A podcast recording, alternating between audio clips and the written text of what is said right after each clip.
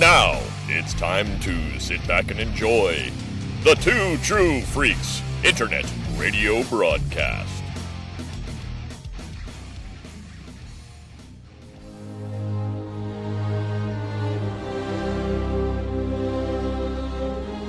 As long as they keep on making animated Star Wars, Hope Molinax and Chris Honeywell will be on the case.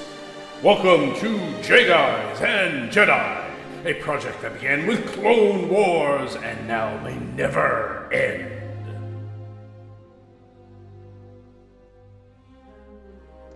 Hi, everyone. Welcome to a brand new episode of J Guys and Jedi, a weekly podcast covering every episode of something Star Wars.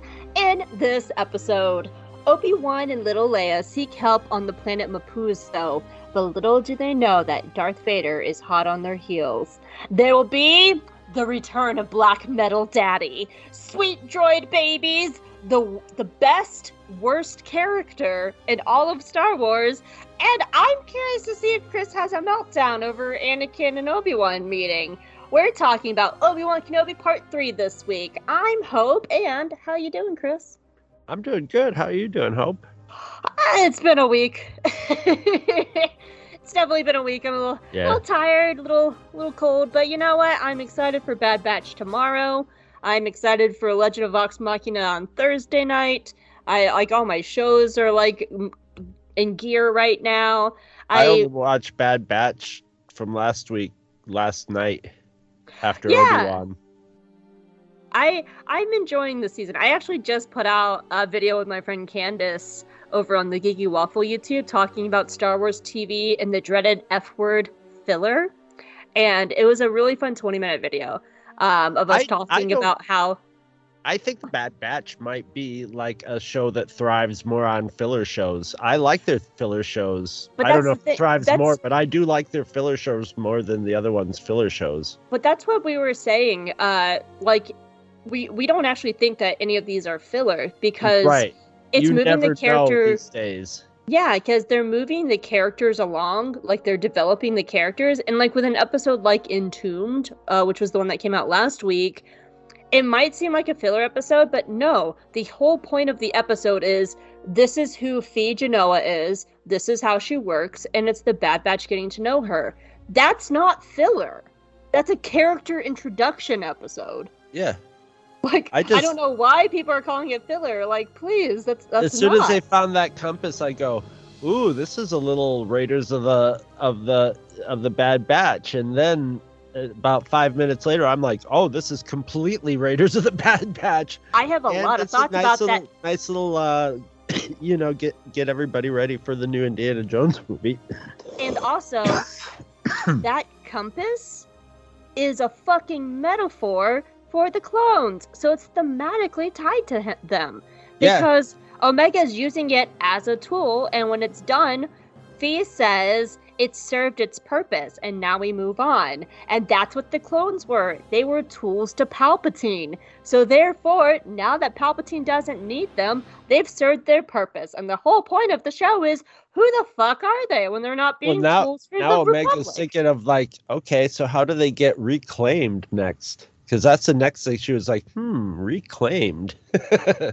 So yeah, like me, me and Candace did a 20 minute video over on the Geeky Waffle. Just go look it up on YouTube. We had a fun, we had fun doing it, and I, I'm very proud of that video. We had a good time. But yeah, I, I'm enjoying it. Like, and Legends of Vox Machina has been fucking lit.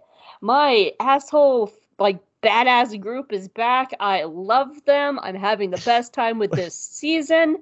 Uh, I just hope just when you say something's lit and then you say my asshole, the next thing it sounds like you've been eating Mexican food or something. It's just like No, yeah, yeah. Oh my god, no. But no, they're a group of assholes who are brought together to save the fucking world. So yeah, I'm having a fun time with this. And people need to stop getting goddamn stabbed in that show. Because if I have to end this week's episode on another cliffhanger where it looks like one of them is dead, I'm gonna be like, Matt Mercer, fuck you, keep hurting me, daddy. oh, okay. So I don't know what you I don't I don't know what you're talking about, but uh, uh, I'm I'm I'm completely behind you on it. It's on Plex. It's great. I highly suggest it. Chris, go watch Legend of Vox Machina. I mean, we have we watch things legally over here at J Guys and Jedi. Sure. We don't use streaming. We use Sure. all the proper streaming services. Yeah, yeah. So I'm rich. yeah, we're all rich over here. I'm I'm and- independently wealthy. I don't care. That's, yeah, that's how I get to do podcasts. we're rolling in dough and not paying our bills with credit cards. No, oh. not at all. We're fine. Oh, oh, it's it's great. Yeah. It's Oh, great. so good, so good. So, how was your week, Chris?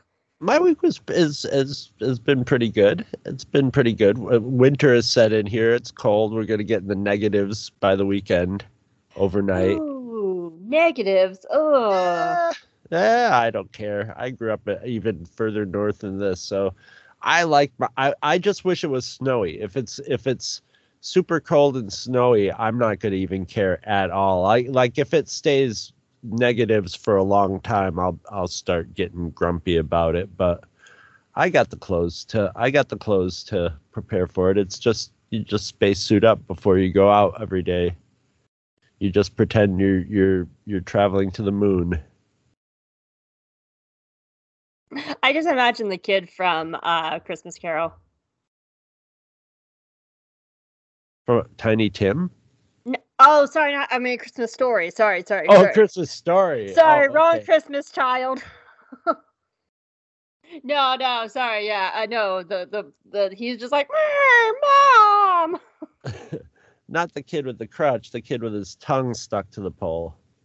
Yeah, well, the other kid. It's the, the little brother, and the mom puts him Little in the brother, okay. and he can't lower his his arms, and he's just like, yeah. So. But Also, otherwise, I've, I've, I've I've had a pretty pretty fun week. I, I, I proposed a plan to my boss that would allow me to have to be to have a similar amount of hours, although slightly less, allowing other people to have more hours, at, but at the same time getting me two extra days off, which would be really sweet. But uh, we'll see if it if it works into the schedule. But uh, that would be a that would be a nice nice plan. Extra time to to uh, not that I have a job or need one, but that that would add to my uh, time to work on podcasts and clean my house and stuff like that. Do laundry, pet my Oh. cat. Oh my god, I need to clean my house. I mean, we're, I we're thought you were gonna say, "Oh my god, I need to pet my cat." I did I'm sure, well. I'm sure there's plenty of time carved out to pl- pet your cat. I'm sure I- the I- cat I makes do- sure that happens. That's the I- thing is you don't really have to carve out the time. You just leave the door open. I mean, sort of. I do owe her a pet because she was perfectly asleep on my lap about ten minutes before we started recording, and I had to wake her up and move her You to kick her out. So I owe her a nice pet. So She'll collect. She'll collect. yeah, she knows. She knows she has me wrapped around her finger. Her new trick now is laying she she only wants to eat her certain snacks of hers on my bed.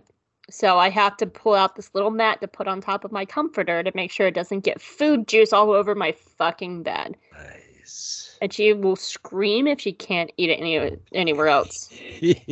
she wants to get that food juice up there. To them, it's just a it's it's a it's a mark of friendship. Yeah. The other night, um, actually last night actually, she was eating on my carpet and I was like, I don't need the mat. It's fine. She doesn't she's usually fine with this. And she like licked her lips and just happened to toss like one little piece of wet food on my carpet. And I was just like, oh cat, like, that's not too bad.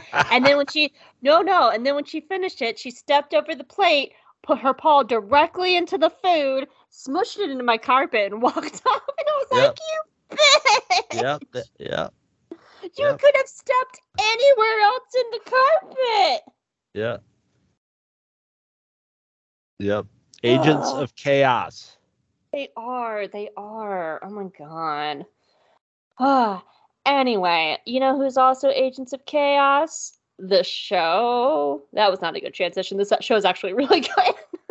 Uh, there's a bit, a good bit of chaos in this show, in There is this a good bit of episode, There, yeah, there was. and in the show in general. Did you like this episode? I like this episode a lot. Okay, because I know that the first time through you had some feelings about Anakin and Obi Wan meeting I- this soon. You see, here's the weird thing about this. This reminds me a lot of uh, the Last Jedi, because and Disney has done it in several several other occasions that don't exactly spring to mind. But Last Jedi is a, a strong example of where um, I remember, and I believe it was probably it was because I know I, I don't think I did a show leading up to it with Scott Gardner but we probably talked about it at the end of uh, the Force Awakens, and I I know you and I did a leading up to the J guy or to you know Jake. I don't know if we did. I think we did a whole episode leading up to, and I I remember at least once stating all the things I did not want to see or have happen, and quite a few of them did, and were and for and pretty much all of them were amongst my favorite parts of the movie and it's the same with this you know i mean i was i think i think it was me and the hair metal hero were the two biggest grumps about like i don't you know they shouldn't meet. It just doesn't it doesn't like story wise sh- shore up emotionally or and not even talking about our own emotions in uh, although those are going to figure into it as you know kids who watch that that you know the original Star Wars but it just didn't seem to make you know it just I just couldn't square it in my mind you know how to how to have Obi-Wan and Darth Vader meet or fight you know just meet in any sort of way and have it have it not really mess up the dynamic of you know their their meeting in in in Star Wars. But that I that that you know once it was going to happen I was like well it's going to happen.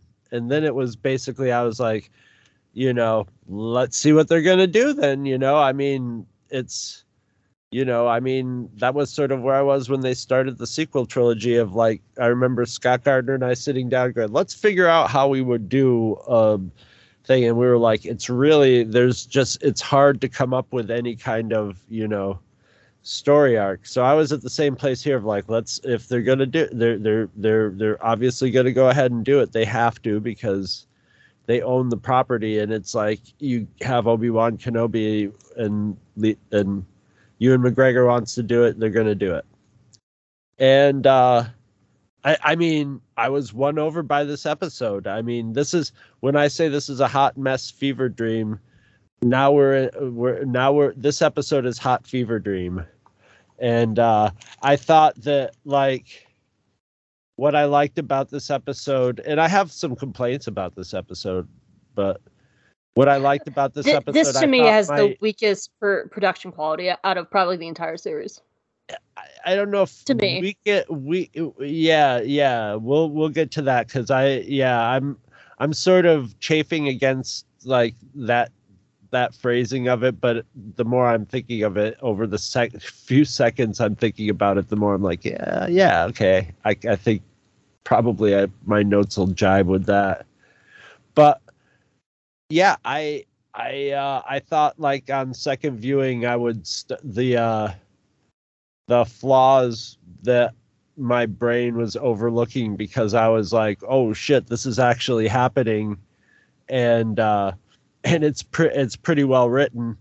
It's it's actually really well written, and and so like my brain was my brain in a few of these episodes was in pure Star Wars mode of where I'm like absorbing going okay what's happening? I'm ready for any you know whatever's going to happen next. I'm completely locked into this in my star wars way.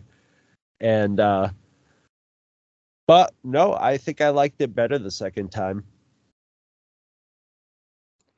so yeah, yeah I- I'm really liking the show a lot, like a lot on the second time.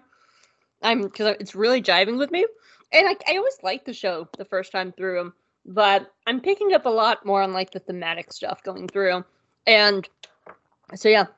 Yep. Well, that just actually took care of one of my notes because like one of my notes was oh. I know you had strong feelings about this coming, like coming off your first viewing. So Yep, this is this episode was probably what made me go like, okay, I'm going to be engaged with this till the end. I, I'm in. I, I think I'm in pretty good hands. yeah. So And Oh. it was like basically this was the second episode because we you know they put out the first two and everybody watched the first two like a movie and then and then the, and then the next thing that happens is boom they're meeting and fighting and you're just like oh what wait yeah, Wow, I mean it is- is. this is It is technically like the middle part. Like the, this is the middle of the season, and it should end with Obi Wan at his lowest point, which he is. But it is a weird thing about like the episode drops, and like I, I've been thinking about this a lot lately because a lot of shows have been doing this like hybrid episode drop, and I don't mind it sometimes. Like like Andor, I'm really glad that they dropped the first three episodes all at once because I feel like they kind of needed to. And like Bad Batch, the opening episode was a two-parter this season. I, I thought that was fine. But like I'm actually running into this with Legends of Vox Machina. They're dropping three episodes a week. So we're we just finished week two and we're already halfway done with the season. uh-huh. And I have issues with that and here as well because I, I personally like to mull on episodes. I like to think about them. I like to like live in the fandom experience. I don't like rushing through this. And like a lot more shows are taking on this kind of hybrid quality where they're not like dropping the entire season to binge, but they're not going the weekly format either. And I think it works sometimes. And I hate it with Obi Wan Kenobi. I hated going into week two and we were already halfway done with the season.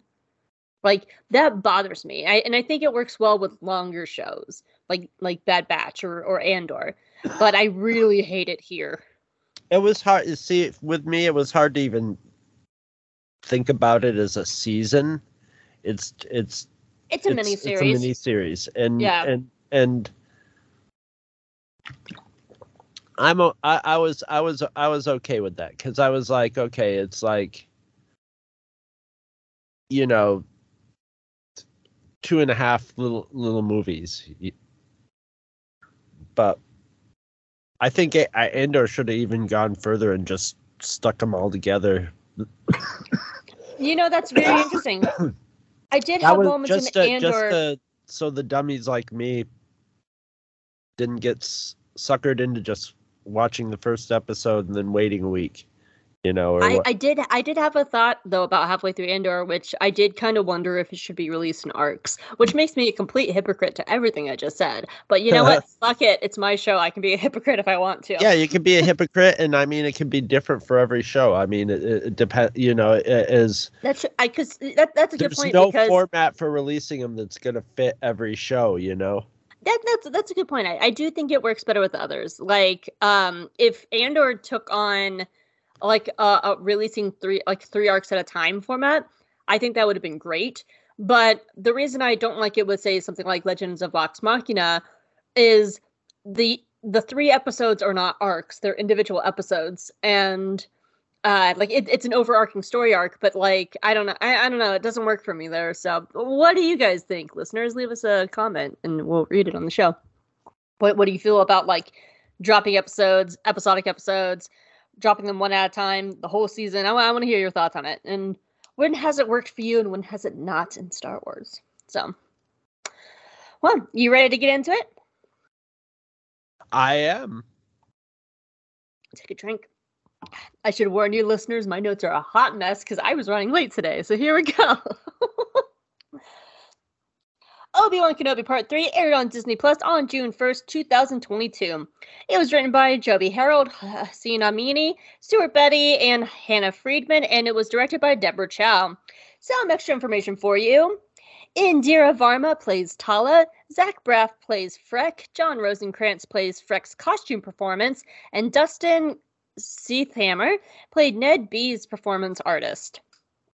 One of the names on the wall of the Path hideout was Quinlan Vos, who was a friend of Obi Wan Kenobi's during the Clone Wars. They teamed up together in the episode Hunt for Ziro and fought Cad Bane together. Quinlan first appeared in the Star Wars Republic series from Dark Horse Comics. Also, this wasn't the first indication that Quinlan was alive. Oh, sorry, I had a burp. In the Charles Soule run of Darth Vader, his name is also on the list of surviving Jedi that the Inquisitors are hunting. A lot of names of the Jedi survivors are from legends or video games. One we did talk about last week being Valen Halcyon. The others are Din Atlin, uh, Roganda Ismaren, and Nicholas Marr from the novel Children of the Jedi. Erica Zonder and Drake Lo'gaan from the online web strips of, from 2004. Tiberius Anderlock from the Star Wars Galaxy game. Qu Rahn from Jedi Knight's Night Jedi Knight Dark Forces 2. Rahm Kota from the Force Unleashed. Force Unleashed. Cere Junda from Jedi Fallen Order, and Fable Astin and Corwin uh, Shelvay from the role playing games of the 90s.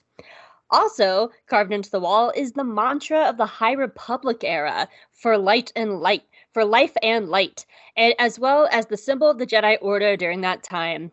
And finally, the oceanic headquarters on the planet Nur of the Inquisitors is called Fortress Inquisitorius, and it was first seen in the video game Jedi Fallen Order. And we'll definitely talk more about Fortress Inquisitorius next week. I have a lot of thoughts. I love it. I, I and I, I just I just want to hang out there and hang out with my evil people that I love so much. So, by the way, Yoda, Yes, I got a message. Yoda's here, always watching, always I got- looking. I got a message from our good buddy Bucho. Bucho! I know it's been a hot minute since we've seen Bucho and Robbie, but uh, Bucho reached out to me after hearing about uh, our Tales of the Jedi episode, and he was like, "I see why Yaddle hasn't been around for a while." Not for a while. No, no sign of Yaddle anywhere. Maybe on vacation. Hmm, maybe.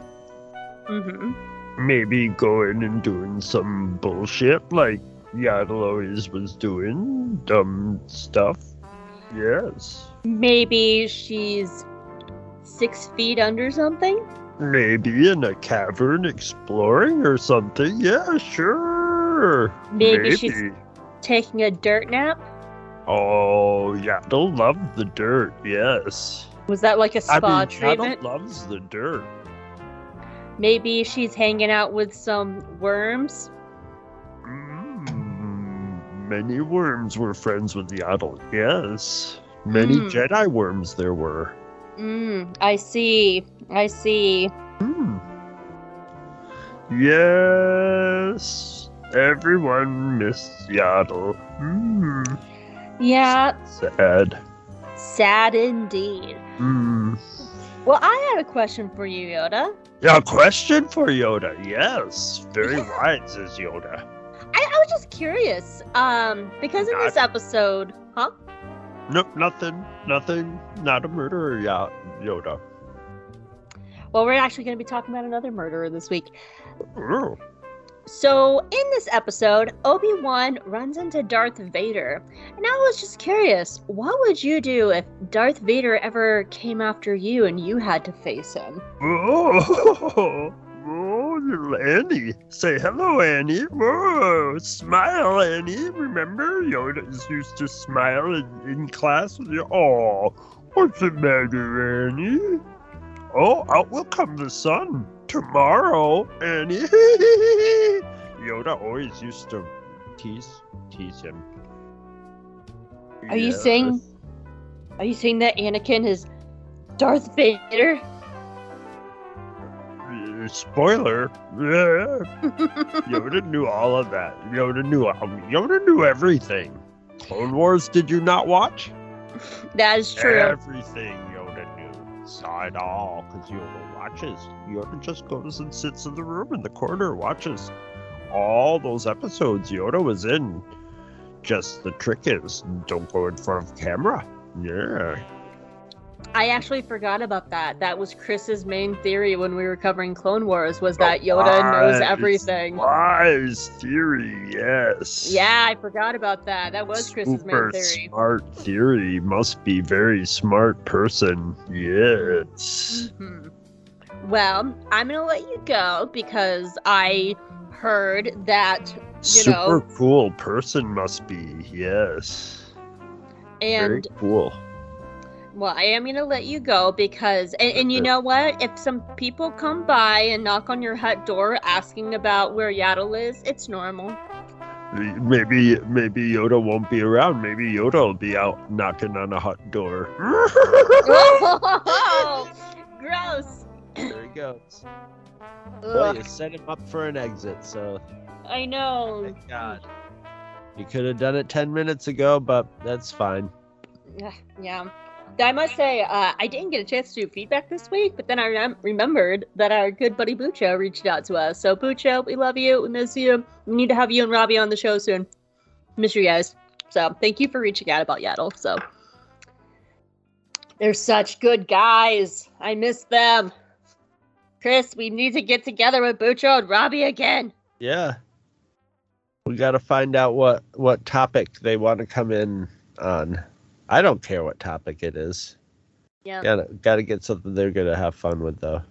Yeah, those are good guys. So, anyway, you want to get into Act One? I am ready for Act One. Oh boy, this was. I had no idea where to cut stuff.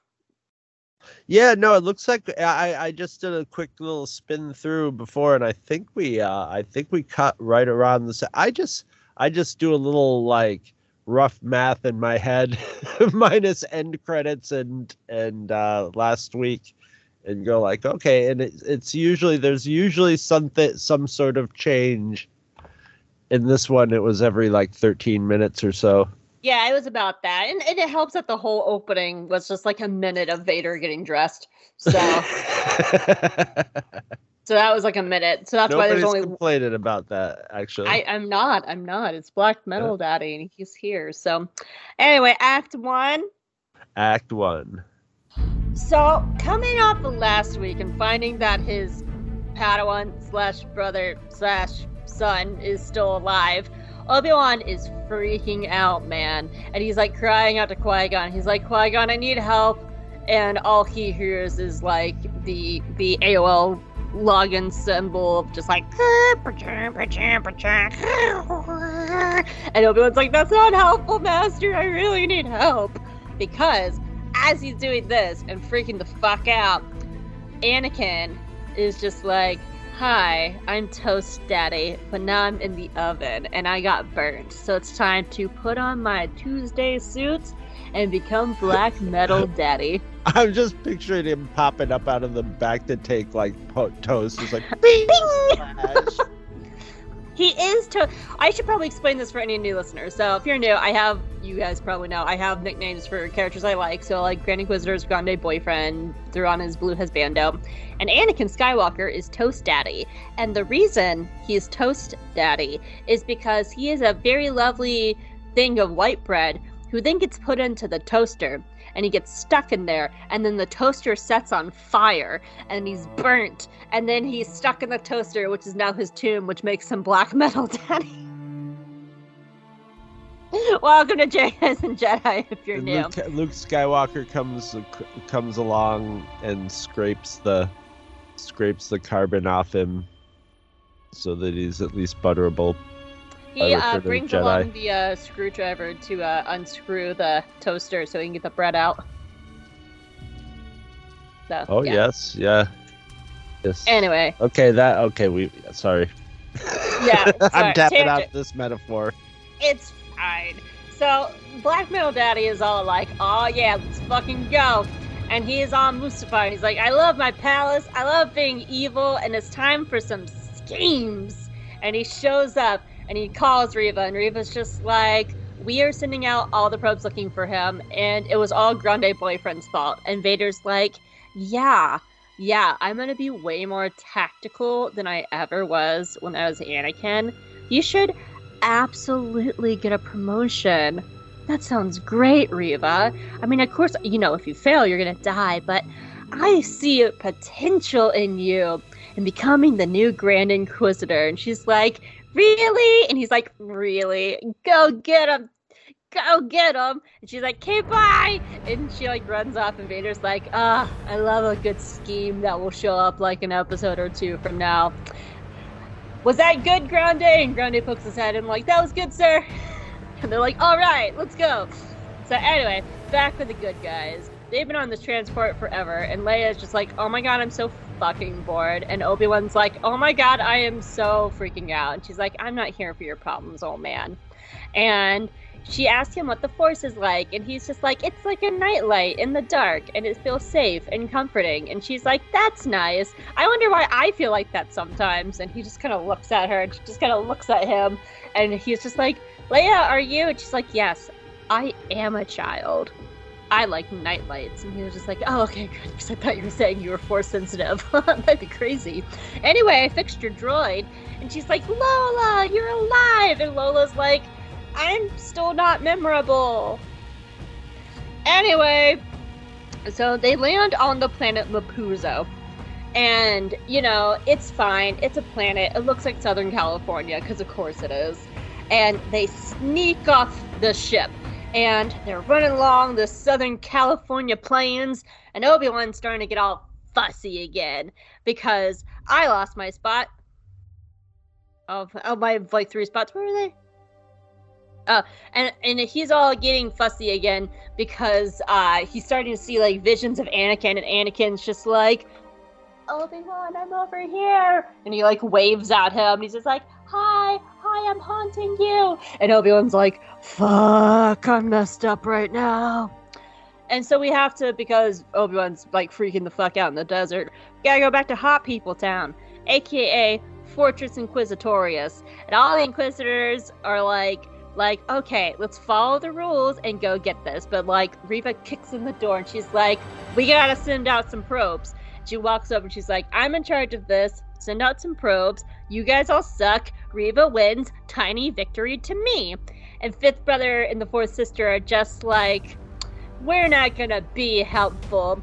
We're gonna be petty bitches, because of course we are.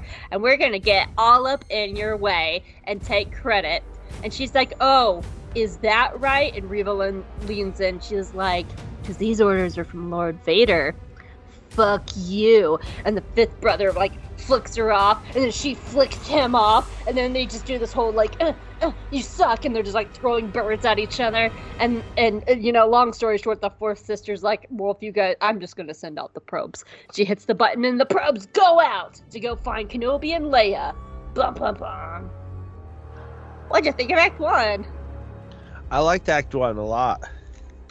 Um, visually and like rhythmically, rhythmic editing, editing, and just little tiny set piece wise, the probe launch is fucking cool. It's it's it's just a great like forward momentum little bit of cinematography and editing and it just looks really cool. Um, I mean, Anakin steals the show in this one. Like, oh yeah, there, there's there's the that getting dressed scene is so good.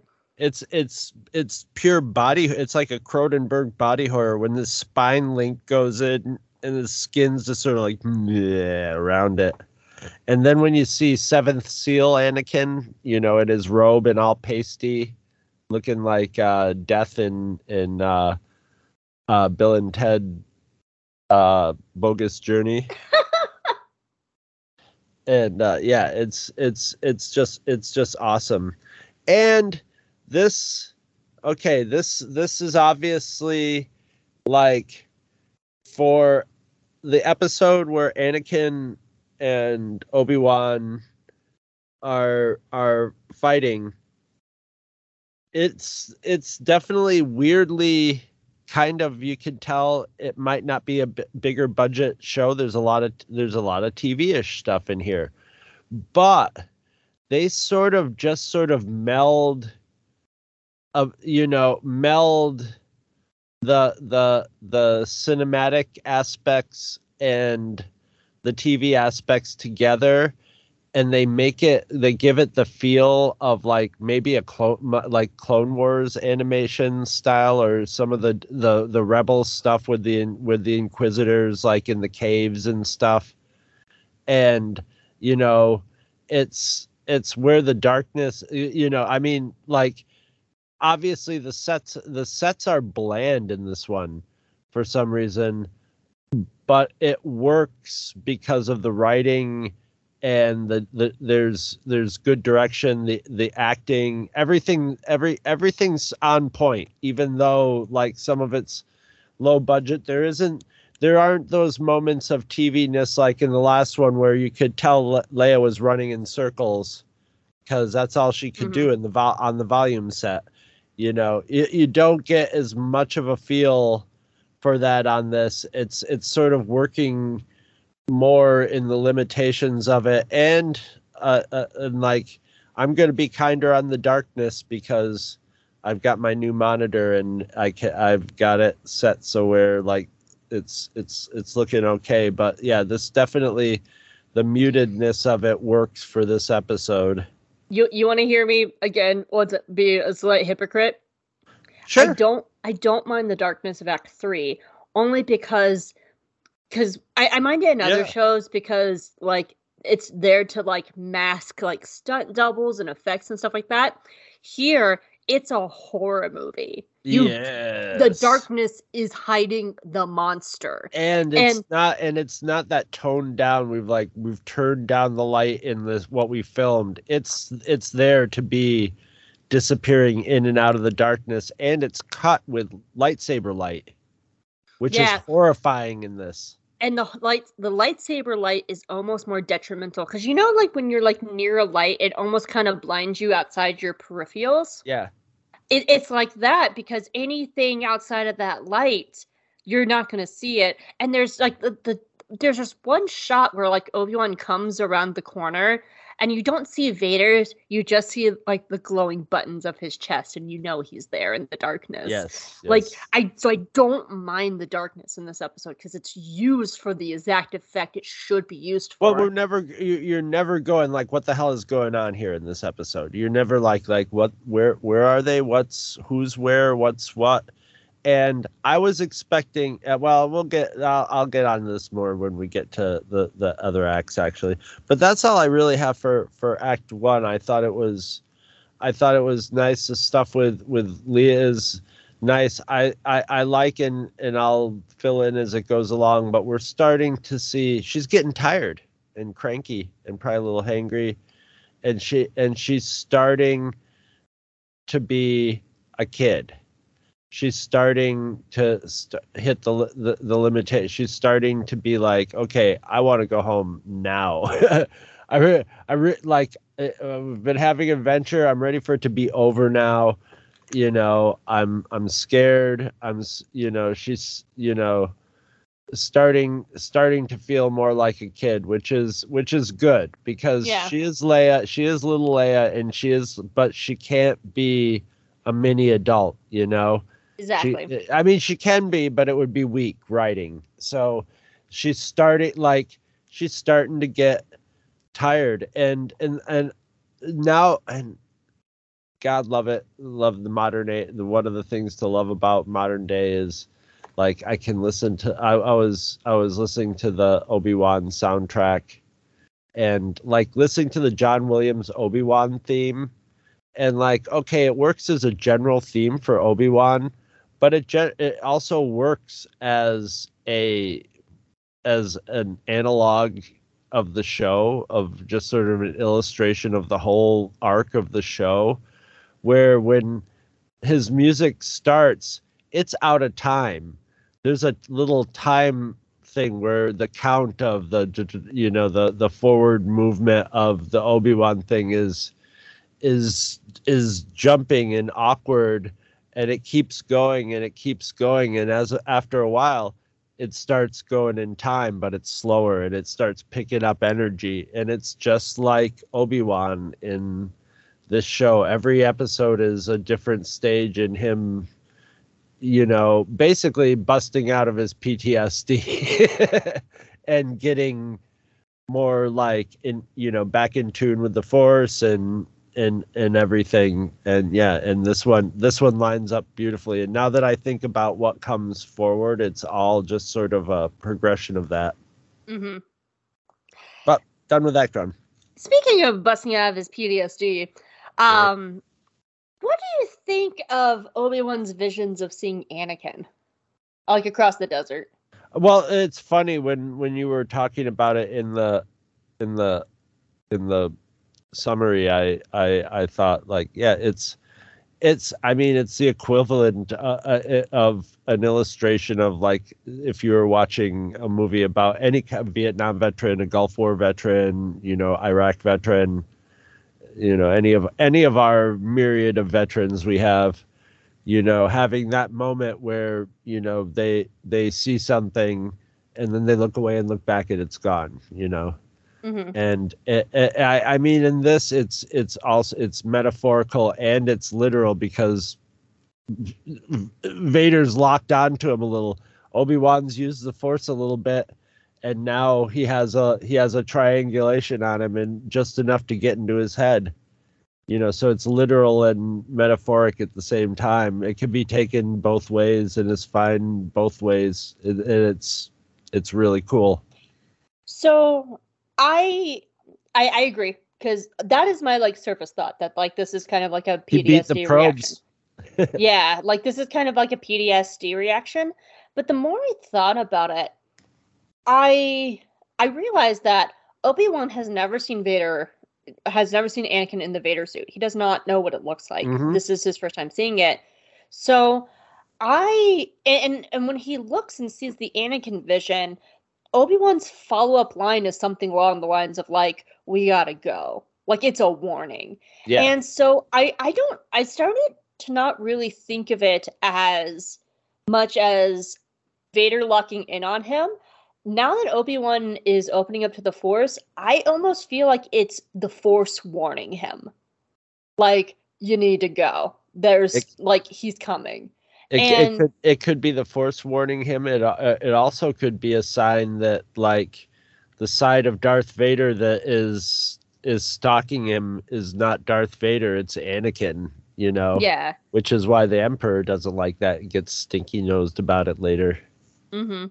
But yeah, I that's that's what I kind of been taking it. Like it, it's a little bit of both, but I I like the idea of the Force showing him like this is what's coming for you. But because he's never seen Vader in the suit, he doesn't see Vader. He sees Anakin because that's the only like t- like vision Yeah. he has of it. Yeah. So, um, let me shoot out through my little notes. I've always loved Mustafar. I always love going to Mustafar. Um, I like how angry it is, though. Uh, you know, it's because in Rogue One it's sort of chill, but here it's a little bit more bubbly and angry because like he's angry. So it's like the planet is a mood. Um, I I always dig Fortress Inquisitorius too. I will say I've never played Jedi Fallen Order. I know, yell at me, I'm the worst. Um, but what I've seen of Fortress Inquisitorius and Jedi Fallen Order, I really liked. But I also like seeing it here because this was really my first like real time experiencing it, and I like that it's like underwater. It's just a cool scene. It, it's it's the opposite of the lava, and it's like water, so it's a different kind of thing. So Yeah. Um, I think those are my only small notes. So back to the top. I might sound crazy with this one, but roll with me for a second. So, one of the fun things about Jedi and Jedi is we watch the series like knowing what's going to happen. And so, knowing the plot that Grande is okay and Grande are, and Vader are both playing Reva, and they're both aware of this.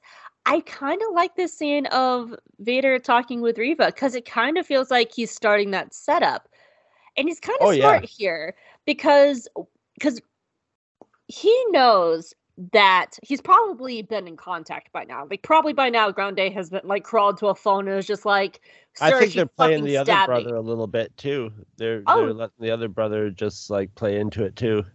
Yeah, and and like I'm sure Grande's already called Vader by now. I'm sure they've already planned this out because in like two episodes, when Grande pops out and goes, "Hello," like they're on the same page. Grande and Vader are, and but I think they're both starting to be like, okay, she's gonna flesh out Obi Wan for us and do all the work for us. And Grande wants to get back at Reva. Vader wants to get Obi Wan. So it's a nice little ruse because Vader yeah, for is Vader, everybody's flushing out everybody else to you know, has to- and it works for him. You know, it all in the end it works for him. And like- and the and the Emperor is just like, ah ha, ha I'm using Vader to like I'm using Vader to get all these guys to fight each other and you know, meanwhile we're, we're killing some Jedi in the meantime, but like, and I get to watch, and they all fight. yes, right. Look But- at them fight. But like most of the time, Vader, because it, because it's also Anakin Skywalker, he kind of just doesn't give a fuck most of the time. He just kind of wants to do his own thing. He's got his eyes on on whatever prize is the prize. Yeah, but time but he- in his head. Let me let me finish let me finish my point. Uh like most of the time he doesn't give a fuck about like the inner workings of like who is trying to one up who and like what is the politics going. He just fucking just does his thing. So it's interesting in this scene that he is almost nice to Reva. Like he still threatens to kill her, but he's also just like, here's your job promotion if you succeed, which is not a Vader thing to say normally. So I like it because it is in a way setting up that ruse between that him and the and Grande pull off in like two episodes. Because it's almost nice. Yeah. Well, he's like a celebrity. If you start like a, a mysterious cele- uh, and intimidating celebrity, but he's going like, "Hey, you know, gain you're gaining you're gaining my favor. You know, keep keep going, and there'll there'll be good things for you." And people just you know that will wash. Uh, and and as we learn later, Reva's probably got a whole love hate relationship with everybody in the world. in this but at the same time that's gotta just like that's gotta put batteries in your in your back you know and mm-hmm. and he and i mean they all i mean a- anybody above the inquisitors know that they're they're all going to be fueled by you know by either their their not as much reva with her pride but she if if you if you think if if you can make her think that she's going to get something that's going to uh, fulfill her goal which is not as much the same goal as the other inquisitors which is moving forward. Moving forward for her is just a means to her end which is like getting obi-wan kenobi. So i think he's figured that out long ago and is just Yeah. like yeah he's he's he's using his lessons he's learned from from Palpatine over the years. Mm-hmm. not saying Anakin Skywalker is dumb because he's not. He's he's very smart. He's a general and a tactician, but he can be very dumb. he has that nice balance. So it's nice to see him actually be smart for once. He's smart Uh, as long as it doesn't come to whatever he's emotional about, and then he gets dum dum dum dum. He gets dumb. Yeah. I like the little scene of Obi Wan explaining the Force to to Leia because um, I. I I, the, the thing I'm wondering though, I can't remember. It's been a hot minute since I've seen episode three. He doesn't know she's force sensitive, does he? Or does I he? think I think he's gonna assume that she is because she's Anakin's daughter. He's gonna assume she's probably super powerful. Because he's but- aware of Luke. He's aware Luke is force sensitive. Yeah, I'm I'm sure I'm sure you know you can just assume both of them are going to be force sensitive, but at the same time, that I think all uh, uh, uh, they all want them to be sort of low key on it too. So he, like, and and he didn't describe the force to her he as much as he she asked the question, "How does it feel?" So he described how it felt. So which was you know it was it was a really neat subtle scene you know so he didn't Yeah. he didn't have to start he wasn't like giving giving her anything that was almost like a foundational le- lesson as much as just answering a question in a very like to a child manner like like any jedi would do if any child asks him, what, how does it what does the force feel like? you know? Hmm and and he probably doesn't want to describe it too directly with her because it would probably she would you know at being Leia she would figure out be like oh and start figuring out shit really quickly.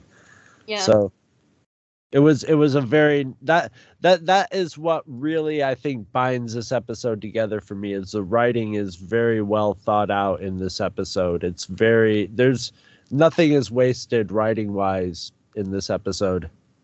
Yeah. story wise or character wise or arc wise story arc wise and then my next note there's a moment where Leia is walking with Ben along the Southern California roads, and she says this line, and she thinks that the Empire is supposed to be helping people, and she's confused by that. She's like, I thought they were supposed to be helping people. And I really like that because that's Yeah. a Bail Organa move. He has put in his daughter like the very basics of like, yeah, the Empire is nice. It's great. Your dad works as a senator for the Empire because it's protecting her. You know, if if because she's not ready to know about the rebellion and all that If stuff. he She's filled still her, if he kid. filled her in too too early, she would she would not be able to to keep a lid on it. You know what I mean? Mm-hmm, absolutely. So I really like that scene because it shows Bail's work. Um, but I like the follow up from Ben too, because he says that people like Bail Organa, and, and we see Mon Mothma and Andor like this as well, are trying to use the Imperial tools against them. You know, they're trying to work the Senate in a way to slow the spread of fascism, to still try to help people with the power they have. And I that that's a very Jedi thing, you know. If you if you think back to what Yoda told um, Ezra uh, in, I think their second meeting in Rebels, he tells Ezra it's not about not fighting; it's about how you fight. So yeah, Bell and Mon Mothma are technically Imperials; they're Imperial senators, but they are using their power to try to save themselves, and Tala does that too. Tala is still working in the Empire because she knows she can use that status and that position to help people. That's what Kallus does in like later Rebels when he's still like an undercover agent. And I and so I, I like this kind of theme that's permeating within all these shows of just like the people who are stuck in the Empire, how are they using Imperial tools to help people? Right, right. Especially Mm. especially at this point, you know. hmm This next point, I think, I think Charles from Gold Squadron Gaze brought up this point. Charles, if I'm wrong, I'm sorry, or somebody else, but I know I heard this on a podcast and I think it's very interesting. So I wanted to know this, note it here. When Reva and the fifth brother are arguing, and he uses the force to kind of like flatten her on the table, when she stands back up, she touches her stomach and the camera goes to show her touching her stomach too. And that's a very interesting moment because that is where she was stabbed by Vader as a child. And I think, I think, because I don't remember if it's how it happens, but I think later on when Va- Vader stabs her again, he also stabs her in the It's- stomach. It's very uh, yeah, it's close enough. It's a and and and like it's stabbing in his stomach is also like a painful maybe you'll die, maybe you won't die way of lightsabering someone when you can just go up a few inches and stab them through the heart and they're dead, you know, and they're finished off. It's a it's a more like angry sort of way to kill someone with a lightsaber, but it's close like thematically for a mo- for a movie or TV show. It's the same place, you know. It's it's the same place. But Gets I- her in the guts. but I don't know why here. Why show it here? And I, I don't have an answer to that. Like, why show It's- like? And the only thing I I can think think, of it, is they're setting up. Yeah, I think I think so too. I think because we find out that he stabbed her. It's it's either next episode or the episode after it. Um, it's like in one of- Harry Potter's scar. yeah. So, but I I thought that was an interesting little point. And my last note for Act One um, is not actually about Act One. It, it's just in general about the Kenobi show, and I thought it was really interesting. So I reread Obi Wan's words, and in either it was either the end of Episode Three or in Rebels, he gives a speech, and I wanted to reread this speech because I find it really interesting in contrast to the series. So Obi Wan's speech is. This is Master Obi Wan Kenobi. I regret to report that our Jedi Order and the Republic have fallen, with a dark shadow of the Empire rising to take their place. This message is a warning and a reminder to any surviving Jedi. Trust in the Force. Do not return to the Temple. That time has passed, and our future is uncertain. We will each be challenged. Our trust, our faith, our friendships, but we must preserve. and in time, a new hope will emerge. May the force be with you always. What I find really interesting about that speech is he lost all that. This episode is very showing that he is not trusting. He didn't trust Haja last episode. He's he he was bitching about Haja in this episode because he's like he led us astray. He is learning how to regain his faith. He is learning that his friendships didn't die when he gets to the safe house. He is learning how to make new friends. And I just, and I found that really interesting. And the whole time he's protecting a new hope, being Leia. And so, so it's really interesting how that he lost the path of his own words from that speech he gave 10 years ago but he's starting to come back to reclaim who he was when he gave that speech just like the John Williams theme. Yeah, he's he's he's almost but like like like the inquisitors are saying he's he's still like zo- he's still he's like zombie Obi-Wan Kenobi. He's still his body is still like saving the girl, you know? he's still he has to do it. He has to do it. His not there, his heart isn't in it. He's frazzled and fucked up, but he's doing it. And once he's doing it, he's doing it. And once he starts doing it, it's he he he's going to have to be like, okay, I have to I have to I have to you know I have to use the force. I have to you know I have to own, he has to own himself, you know. He has to get past it and be himself. Yeah, absolutely. So I just thought that was interesting. It, it came yeah. across my dash, and I was just like, and I was reading the speech. I was like, huh, that, that that's really fitting the show we're going through right now. So yeah. I, I just thought it was interesting. So that's all I have for Act One. Did you have anything else? No, I'm surprised they didn't use that. I didn't su- surprised they didn't use that in the first the first episode over the uh the the episode three parts of the you know last time on Star Wars. you know, it's it's funny because I think not like the I, I mentioned it's episode three, but I actually think it was in Rebels that we heard it for the first time. Yes, um, because I it's Kanan's. Right. Yes. and and they don't have anything from animation in that flashback, and it would be James Arnold Taylor's voice, not Ewan McGregor's. Which right, James right. Arnold Taylor is a very good Ewan McGregor. But, yeah, it's fine. Yeah. But I, I, I would I'm probably assuming. I interchange them in my mind. Yeah. Act two. I'm ready. Act two. So Leia and Ben get to the meeting place, and guess what? No one's there. And Ben is immediately just like, Oh, that Haja played us. Woe is us. This is horrible. Everything's falling apart. You're hungry. I'm tired. I'm seeing visions. This all sucks. And Leia's like, uh, I guess I will take charge now.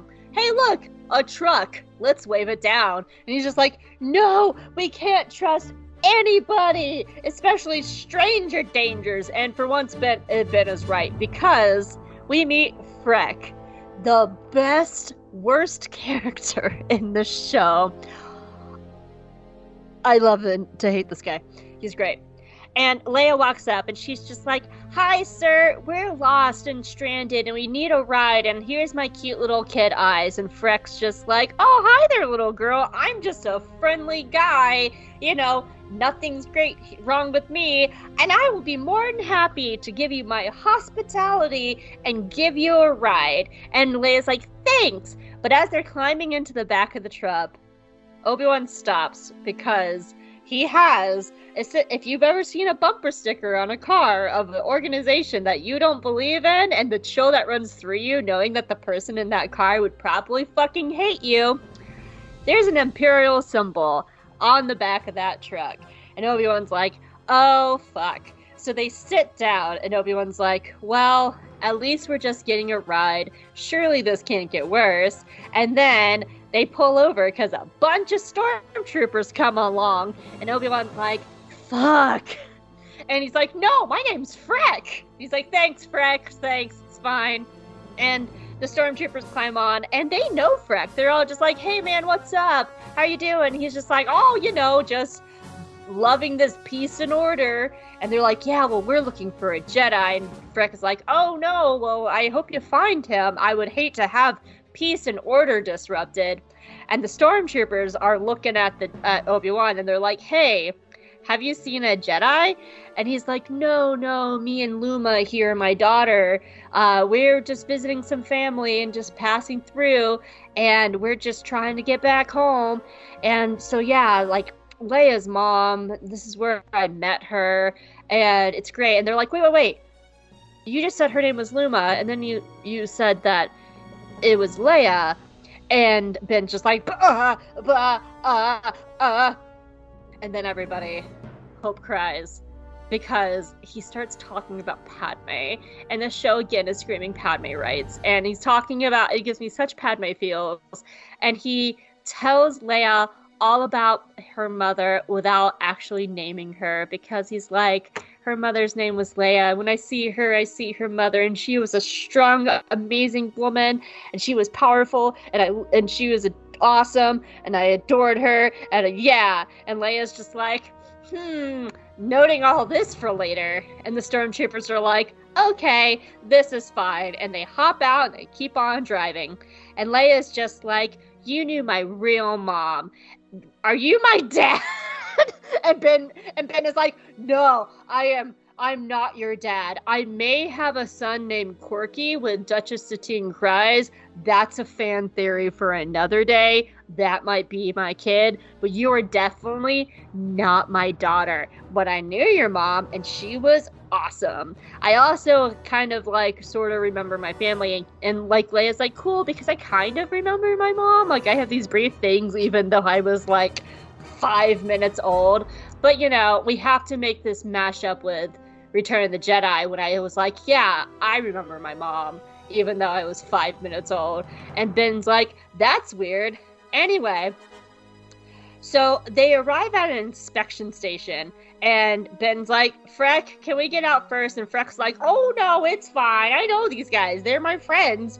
Because we all love peace and order here. And Freck gets out and walks over to the troopers, and he's like, hey, Stormtroopers, you should check out my passengers. They're kind of weird.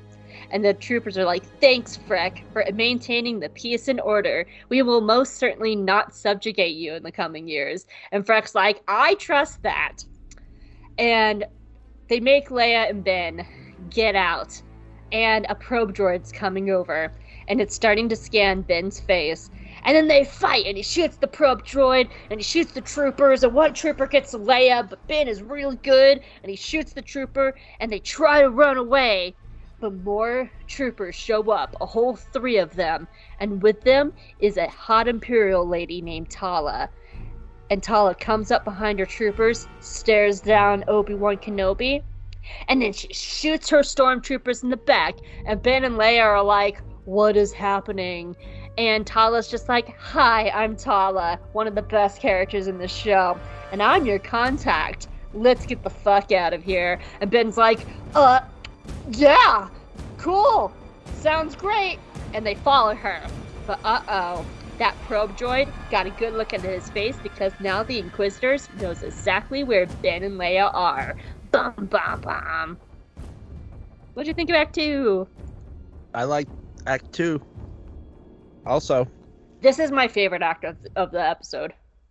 Well, remember we were talking about how Leia, like, she, you know, uh, she's a little little kid and stuff, but she's going to like and Bail Organa doesn't really want to tell her too much about how the Empire works because she's a little kid. But she's also Leia, and she would be like, "We have to fight, you know, fight that," and she's gonna say something in front of the wrong person.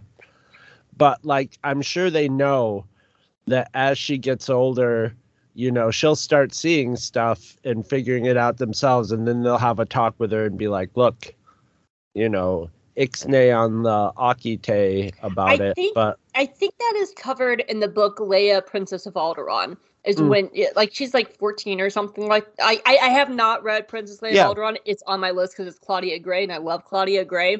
But that is the book where she finds out that her parents are rebels and her kind of grappling with it. and that and they would know that that would come around and they and they would probably know that she would want to be a rebel too so they would probably you know they probably deal with that as much as it was just probably get a you know trainer and uh but this has like this is this this is the thi- this this is the the uh an important lesson for little Leia and and oh, and there's a lot of like really important like lines in this and this has the first one which is uh when when Obi-Wan snaps at her and tells her all people aren't good you know and uh and uh but she also uh, learns that as an object lesson in this episode you know why Obi-Wan would be paranoid because there are people out like ready to screw him over you know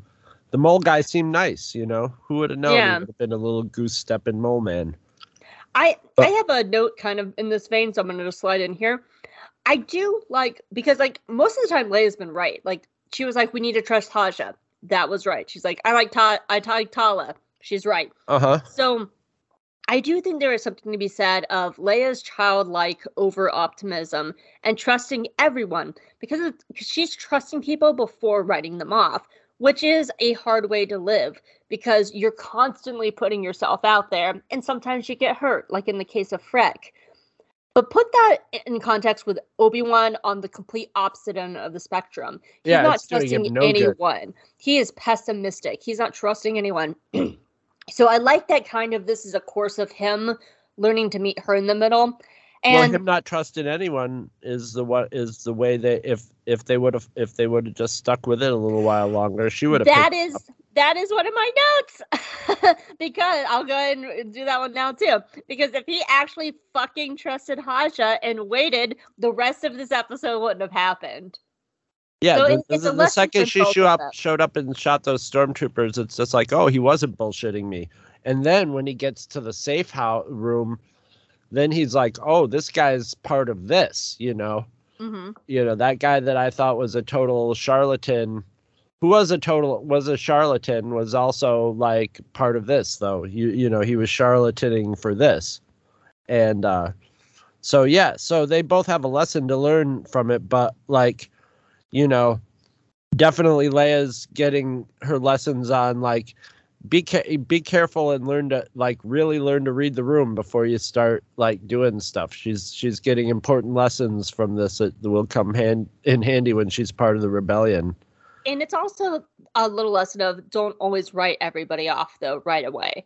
Like you have to read the room, but you also don't really know somebody on the surface. Oh yeah, I mean that's like I mean that's like Star Wars through and through. You know that's like one of the major.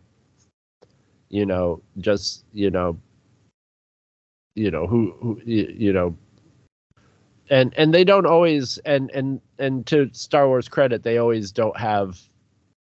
The people be trustworthy, you know, because you got to have you got to have some traitors in the plot or you know people who aren't. But yeah, it that's a very Star Wars Force type of type of thing. Um, my I I only I have some surface notes. Um, uh, this has the cheapest moment in the show when they turn off the when they turn off the uh force field instead of just walking around it.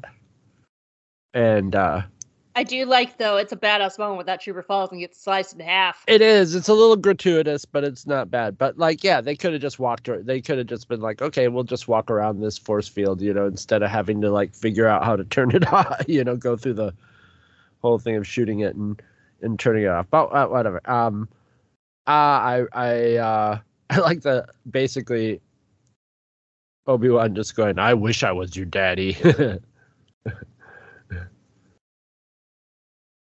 Because there's always been that like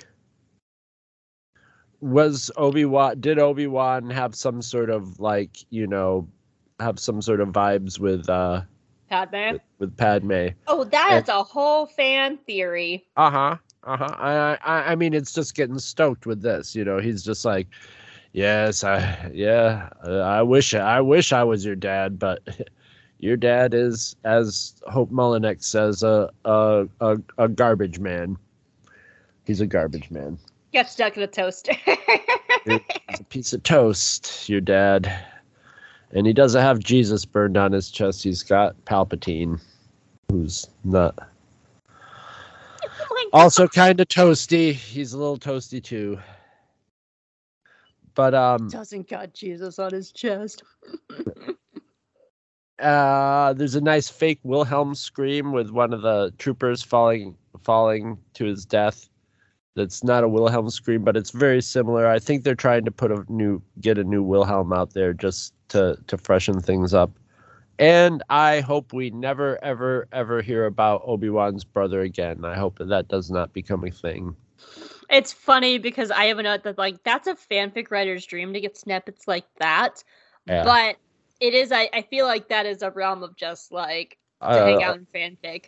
throw it with the midichlorians. I don't care. I don't want. I don't want Obi Wan's, but I don't want. You know. They're very careful to keep it open though. He said, I remember a baby, maybe it was my brother. Like we it could have just been like his parents were babysitting and he remembers a baby. Could have been a sister. Could have been a sister. Like they were very, very vague on purpose on that. Please, Disney, no Jen Kenobi. Jen Kenobi? Yeah, no Jen Kenobi, please. Or What's Jen or what's Jen Kenobi? that's his sister. Oh, is that like in Legends? No, I'm just saying. Please don't do it. Oh, you're just Nope, making or or brother right or sister. I don't want uh, whatever baby he saw. I don't want it to be Jen Kenobi. Or I don't want it. To I be, was I was thinking I don't Jen, want like, it to be Jim Kenobi either. I was thinking Jen like G E N like generations. No, and I sure, thought you were saying Jennifer I thought you were saying I thought you were saying like no generations of Kenobis. Gen Gen X Kenobi. Gen Boomer Kenobi. I don't. Yeah, I don't want Sophie Wan Kenobi or or Bobby Ray Kenobi or whatever his brother's name would be. Uh, yeah, yeah. But now that I say that, it'll turn out to be one of my favorite characters five years from now. Right? Now that I'm saying Disney, I don't want it. But that's all I really got for Act Two.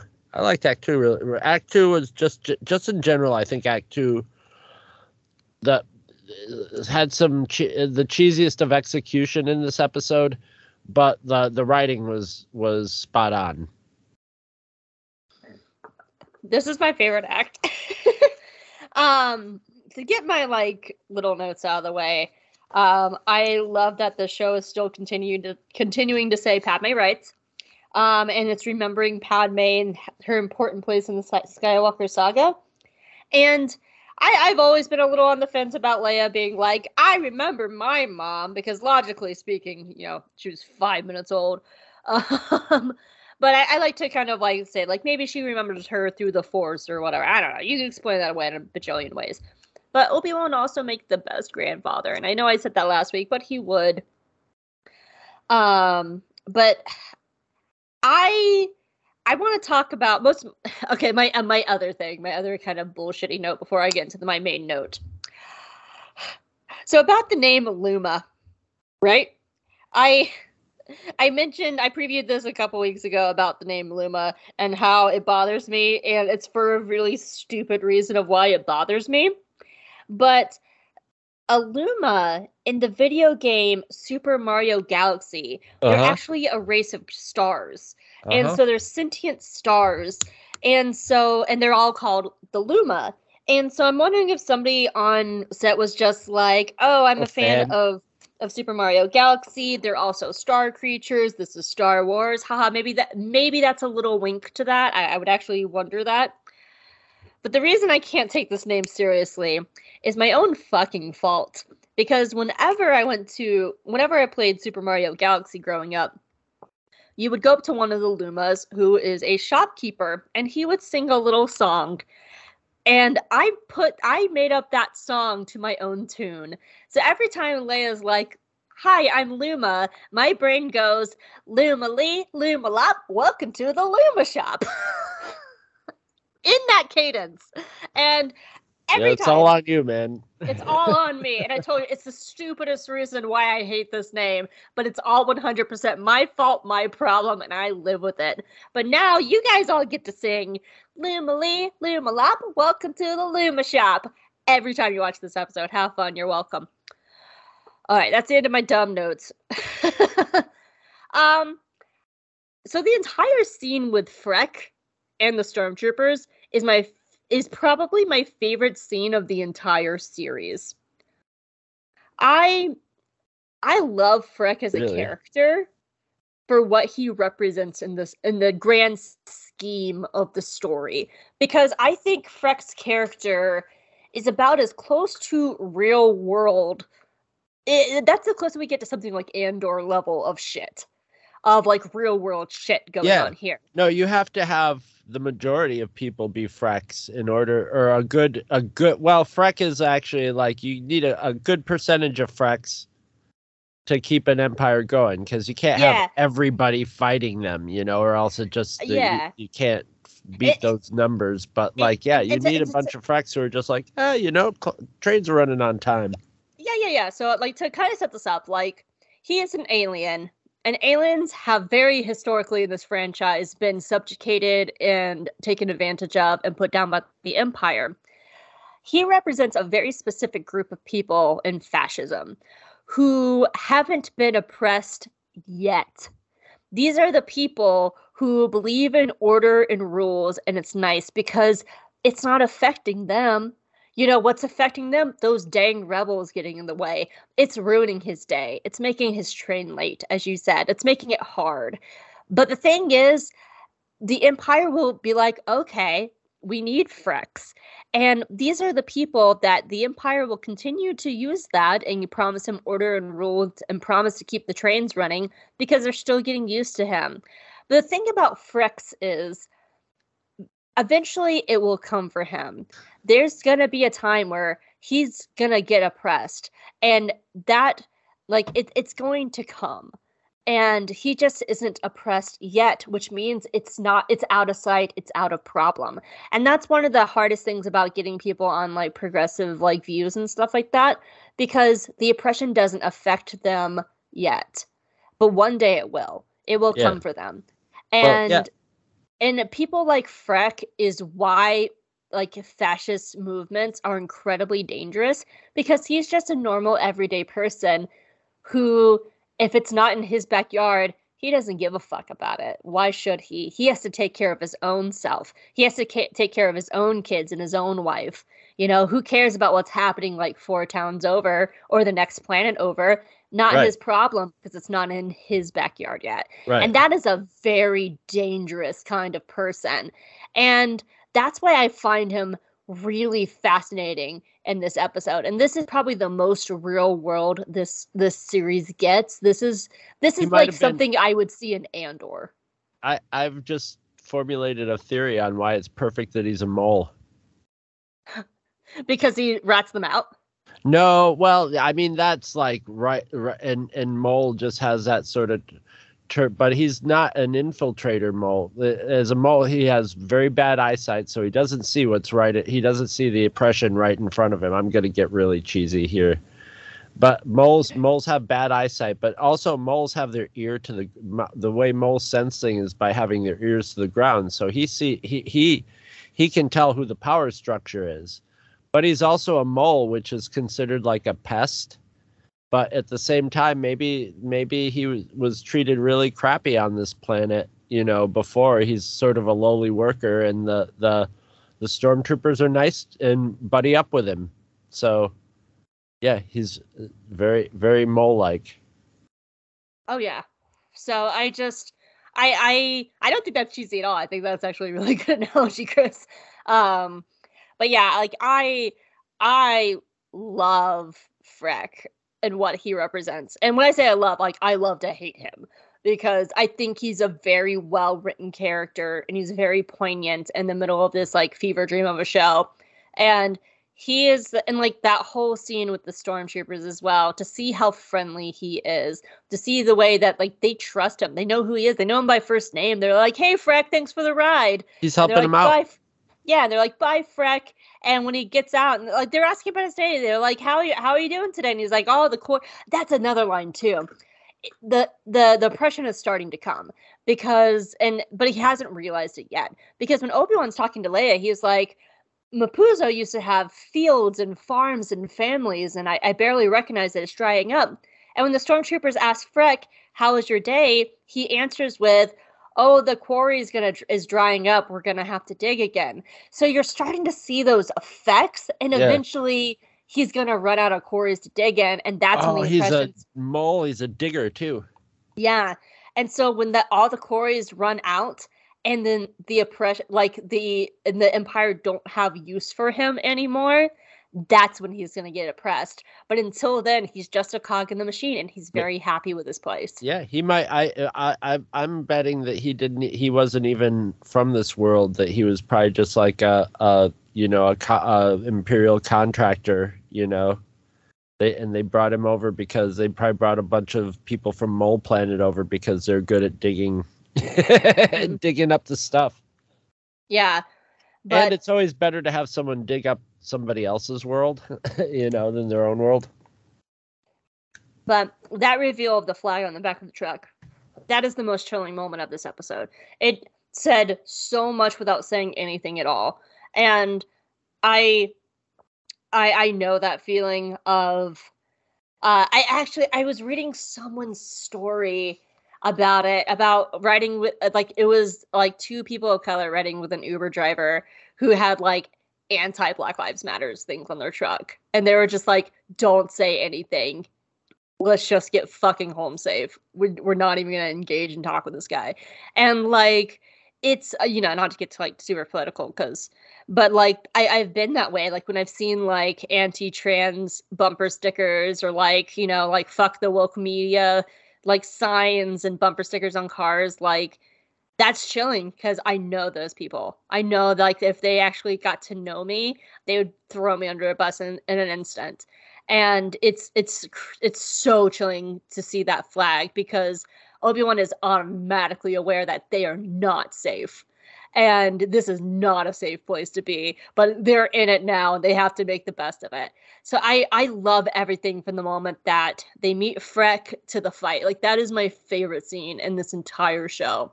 It's so good it's so poignant and it's so real and it's the most real world this show gets and i was not expecting it. And this like because this show has been like oh character study drama like get like working through trauma and pain and blah blah blah. And then they just drop this like real world nugget right in the middle of the show I, I think I, I almost think I almost uh, I think this is well written, and I think that like if it was well written, they almost have to because you have to lay those seeds in Leia's head, and it also was it, it also was good world building for Andor, which was coming out, which is coming out next as uh, in a few weeks, in another month yeah we will be in J Andor. guys and Jedi. Yeah, but like this, there's a lot of stuff that's re- that's it's it's in its own feel. It's it doesn't feel like it's presented in Andor because Andor has its own own sort of tone. But it's it's it's gear it's it's gearing up that stuff. You know, it's it's it's gearing up those ideas that you're going to see in Andor, which you have to because we're in that time period of re- of the formation of the rebellion, and not even as much, not even as much in the time of Obi Wan, but they're showing the you know the the beginning of like any kind of link to you know not the Empire. So yeah, I I like it too. That's the point like I like that he had. I like that they they gave him a very friendly, engaging voice. You know, working Yeah, class Zach Braff. voice. zach braff's a comedian he's a very like like I know he's. It's. I thought it was. I when I first heard it, I thought the first time I saw it, I thought it was that guy uh, Seth Rogen. He has that same sort of voice, that like cartoon bear voice, except it's a cartoon mole.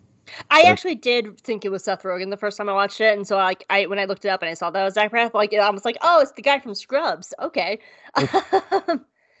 but uh, yeah, I, I actually he does sound a lot like Seth Rogen in this because Yeah. I I did remember the first time I watched this, I thought it was Seth Rogen, But you know, that's a good point about the tone, and I think that's why it sticks out so much because I feel like if we got something like Freck in Andor, it would just be like one of many scenes and not stick stand out as much. But because yeah, no, that's Andor that Andor has that vibe going all the time on Eleven. So yeah, yeah, but and and this does not have that vibe. So that's why it stands out so much in this in this show because it is a it is an Andor vibe in the middle of you know they they they they also in this episode they're illustrating how quickly the net pulls in on Obi Wan, how hard it is for him to stay low key. lucky. anyway, that's all I had for Arc Two. Did you have anything else? no, let's uh let's wrap this uh um let's try to wrap this giant mover droid up, but I don't know if we can. Oh, he's the sweetest baby. I love him. Anyway, Act Three. He's So- Sling Blade. What? Have you ever seen Sling Blade? How many uh, times have I actually said yes? I've seen a movie. Yeah, no, he's a, he's the lead character. When he has that when he has that hammer and he's just waiting, am I gonna have to hammer? Nope. Okay, just droid. anyway, those that's seen Sling Blade will know. Someone is like, "Ha ha! ha, Chris is the best." Droid likes taters. So, Act 3. The so called Imperial officer is Tala, who is hands down probably the coolest character in this show. That is not up for debate. I will fight you. She's the best, and we moved on way too fast as a fandom from Tala because she's amazing. And you, you know, it turns out if Obi Wan wasn't all like, "Oh, woe was me, Haja fucked us over," it would have been fine because she was on her way to get them and she got there and she is like where the fuck are they? Because he didn't trust her he didn't trust Haja and the reason that everything happens from here on out is because Obi-Wan didn't have a leap of faith. And uh Taja's like uh Taja. Taja, that's uh, Haja and Tala's ship name now. Uh, Tala is like, hold up, I'm gonna take you to a safe house. I need to make sure it's safe. And she runs off. And Leia is now full child mode, and she's like, I'm sorry, I got us like almost caught and stuff, and I watched people die in front of me, and it was really scary, and I just really want to go home. And Ben's like, I will get you home. You're gonna be fine. You're doing great, sweetie. And they need to lay low for a while, so Tala brings them to a safe house where they meet Ned B. And Ned is the sweetest baby. He is, I just want to give him a big old hug. He's a big, sweet boy, and I just want to hug him, and he's great. And they reveal that there is a back of the room in the safe house, and they go both, they all go back there, and it has carvings on the wall from all the Jedi who has passed through that survived.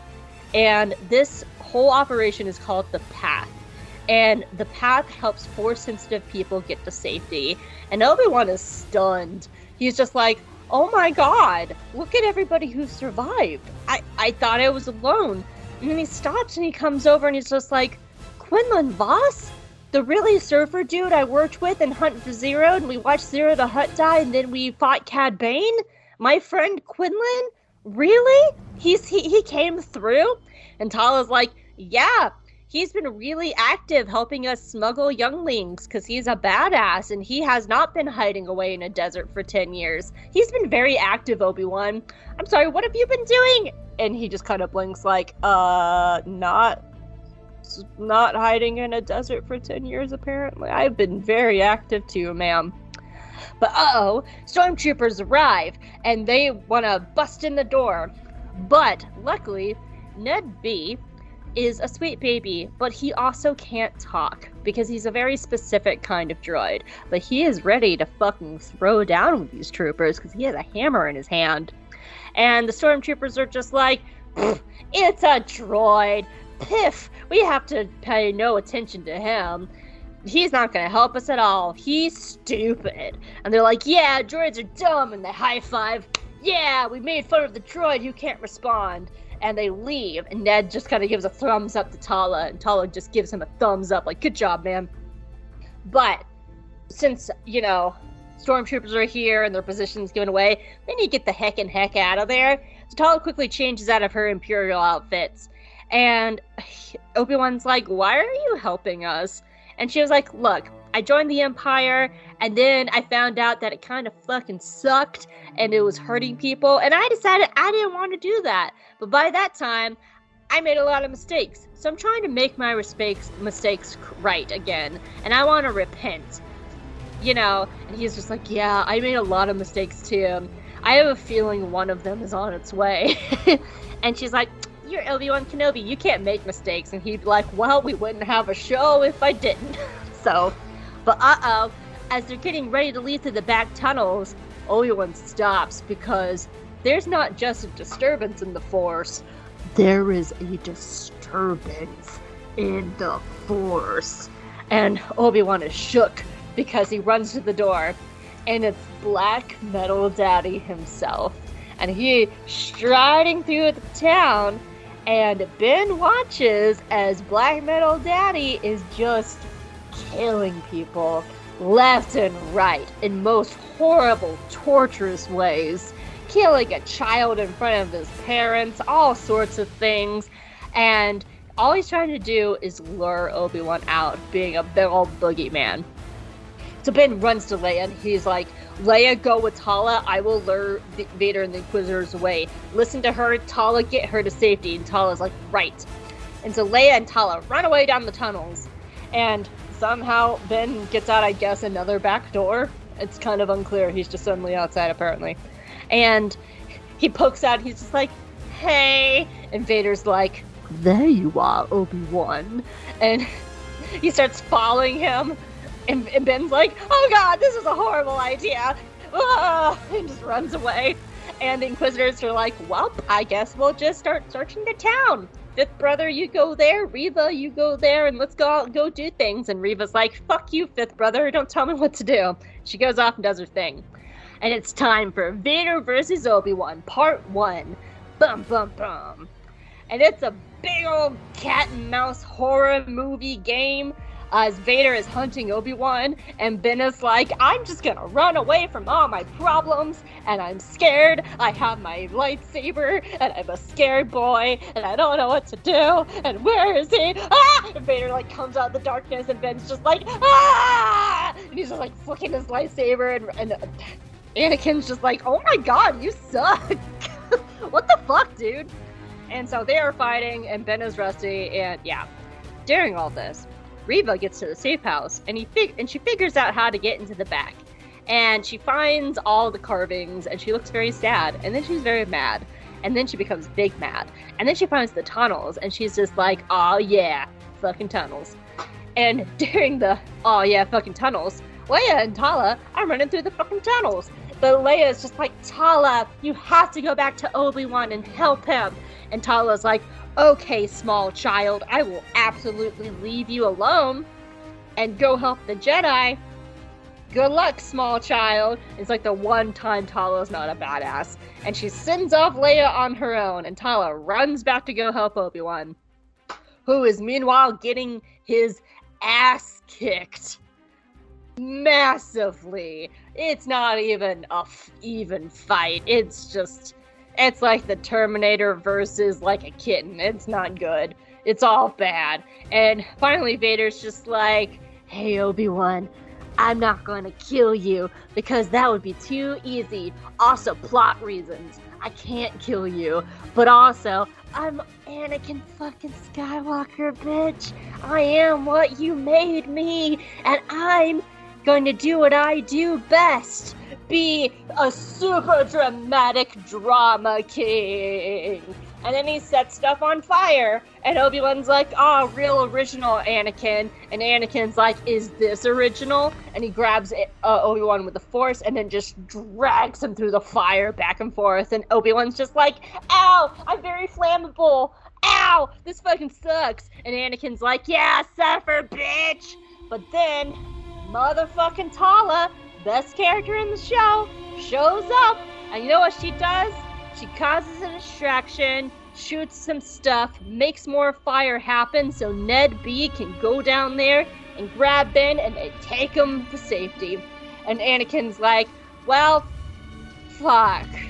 I guess I can't force jump over this fire. Ho hum. I guess I'll just stare at them and watch them leave. Because apparently I can't do cool force stuff. You know, I put out the force with my the fire with my force hand 30 seconds ago. Guess I can't do that now. Guess I'll have to see him later. And yeah, so Tala gets Finn to safety. But oh no, Leia runs up and she sees the person that she's supposed to go to safety with, but he's dead. And she's like, fuck. And she looks up and there's Reva, And Reva's like, hey, I'm here to take you to a place. And Leia's like, how did you get here so fast? And Reva's like, it doesn't fucking matter. I'm here now, and you're mine. Dun dun dun. End of the episode. The end. Remember when people thought Ned was going to be Wrecker? N- no, this is new. Like from Bad Batch. Uh huh. Please, please inform me. This is new information to me. After this episode came out, there were fan th- all these fan theories on it. You know, like we got used to them. Sort of, they disappeared for a while, so we're not used to them being around. But every time an episode of Obi Wan would come out, it'd be like, you know, how many Easter eggs in Obi Wan this week? You know, all those videos. One of them were like, this uh, he's about the right size. Could be Wrecker inside of there. This could be Wrecker. You know. Uh, That's crazy. Wrecker. I've never heard that fan theory. Oh.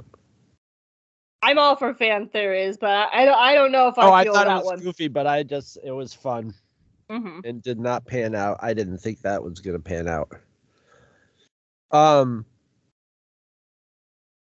I really this is my favorite part because this I mean this is the juice. This is the part where like all this whole show hinged in my mind uh, to win me over on how this you know if I'm like and I'm and I'm thinking to myself like they're not going to fight yet but he's you know Obi Wan's getting his glimpse of him doing a Rogue One, you know.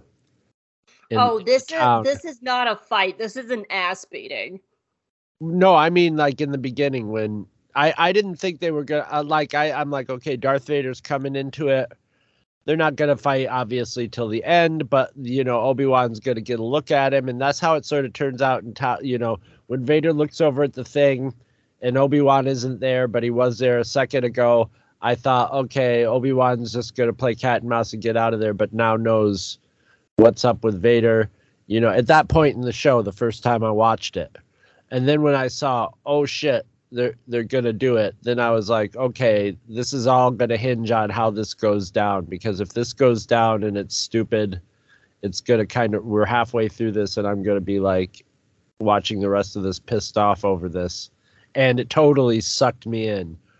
The only thing that was pulling me a little bit out of it was just the cheapness of the set that they fought on. But at the same time, this is turning out to be a very character show so it's it's it's better to have like we like we were talking about earlier the two characters bathed in darkness and with their lights the only thing you know just coming in and out of darkness. So you didn't need a complicated set or you know it, it really shouldn't be like their last fight which was this epic you know battle across girders and over molten lava and stuff like that. This is this is just like no frills and personal. And and i like how you know in rogue one like vader comes out pure evil but it's it's it's practical evil you know?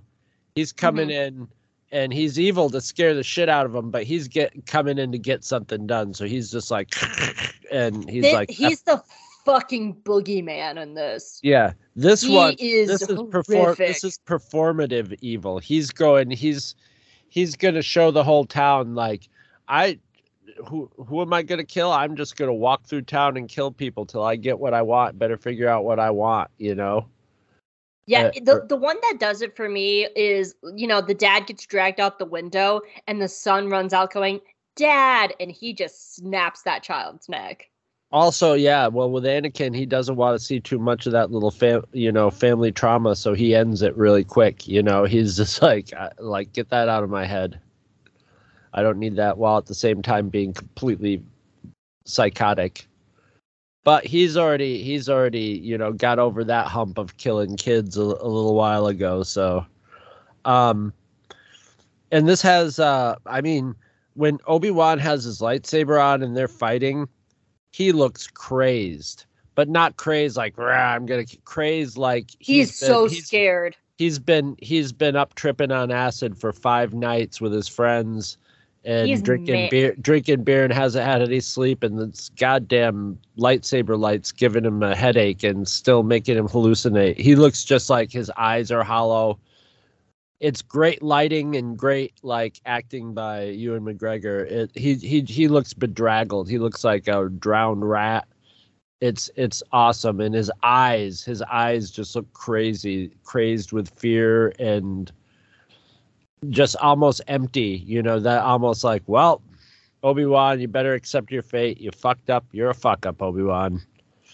And it's it's just great, and. uh there's even some very low key um empire strikes back not the, the editing like cro- cross cutting because in in empire strike back strikes back when he's fighting darth vader you know they're cross country cross cutting between two cross countrying they're cross country skiing between two scenes and you know two parts that are playing out. In this one they do the same thing where obi-wan sort of breaks a, a pipe or a, you know some sort of thing that releases gas to like you know just set up as a, a temporary distraction for vader. And then it cuts to the the b plot that's going on the other you know story that's going on. And i thought that was really cool. Um my only other note is is kind of my big my semi big note for this is this has two of the important lines. The first line being all people aren't good, and this one has uh um I am what you made me, which is Mhm. Vader just like going for the throat, going for the heart at Obi-Wan and it's actually kind of a lie. But like it's it's it's going to hinge in their next fight and it's just it's it's great. It, uh, I remember the first time he said that I'm like Yes, perfect. Yes, that is what Darth Vader would say. and even with the like whatever AI, whatever they use to do James Earl Jones, it sounds really good. It it's it's delivered really well. I think Eh. it's someone correct me if I'm wrong. I think it's Hayden saying the lines, and they're meshing Hayden and James. and they're and they're running him voices and they're running him through like a, a, uh an AI of James Earl Jones. something like that. Well, it, it it was it was really good, and uh, however they did it. And the other line is uh, Leia saying, "Bring him back," which is just sort of uh, thematic to the whole series. And it, you know, and it has layers of layered meaning. But yeah, great third act. You know, had me going. What the? The only thing that sort of uh, makes me wonder is I don't quite square why like Vader let them drag Obi Wan away. He's obviously that that fire in front of him is, but he he obviously Yeah. made a decision to be like, ah, you know what? Let him suffer. I'll catch up with him again. Or I, I do uh, think that is the decision though, because it's he says like flat out like I want you to suffer. So if if he, I see him being like, you know what, I can make him suffer more because now he's gonna have to stew in it. Well, if he well ex- now now that we're talking about it, it's kind of obvious to me he's reenacting his his trauma. Oh, absolutely. reenact- That's the whole point of But it. no, but not just not just dragging him through the fire, but walking away from leaving him, walking away and leaving him, hmm leaving leaving him burnt and in in pain and probably about to die. And except Obi-Wan's going to take a transformation back the other way instead of this the one that that that Vader took. It's basically yeah, yeah, yeah. Basically, it's showing how you know, uh, uh, I when we get you know when Vader finally cops up to like, look, I was an asshole, so it's my it's on me, you know, and and this sort of illustrates it because he's putting he's he's going like, all right, fucker, I'm gonna put you through the same thing that I went through, but guess what? Obi Wan doesn't come out the same way as as Anakin did. You know, so I'm loving it. I'm loving this episode. It's it's it's very well very well written. I have a feeling this episode and the very beginning in the first episode are very much like what we would have seen in if this was a movie. You know, these would have been in part of the movie. You know, hmm they they have that feel. They they have that feel to like, you know, maybe these scripts have had a, a more time to have been gone over a few more times and and you know and and tuned into each o- tuned into itself because it's it's really nice but that's all i have So this this section has my notes, most notes, and one of them is a one, two, three, four, five, six, but it's seven not part. even your favorite part I know. I have a lot of thoughts about that safe house, but I'm going to Yeah. go through all my little notes first. And my first note is Ned is just a sweet baby, and I love him. Mm, mm, love it so much. Um, I w- one of the things carved into the wall of the Jedi safe house is the the logo of the High Republic, and I just think that's really interesting because this whole ordeal is called the Path, and I know I can hear that Charles is about to massively correct me. I'm preparing myself, Charles. Please be kind because I'm rusty, but it's fine. Paths in the High Republic are actually a big thing.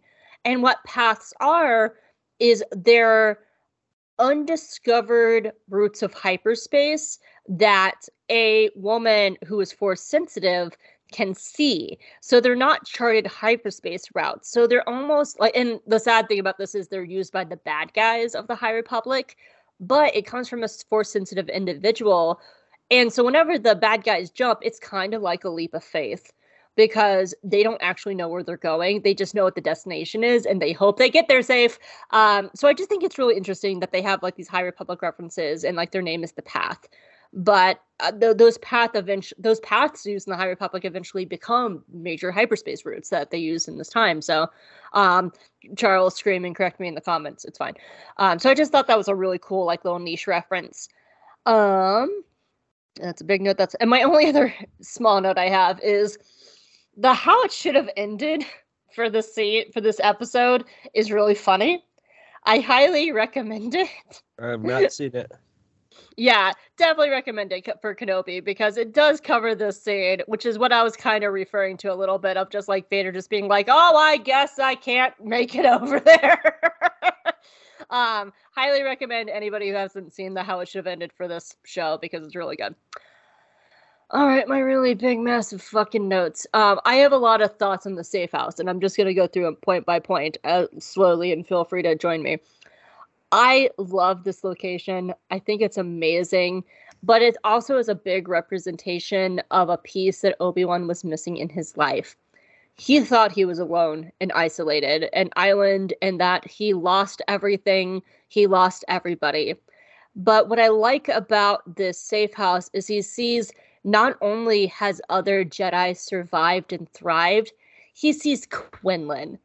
And Quinlan from Clone Wars is his friend his friend has survived and that the galaxy is also still good because normal everyday people who are not Jedi are risking their lives to save light and life and Jedi. You are not muted with whatever you're eating.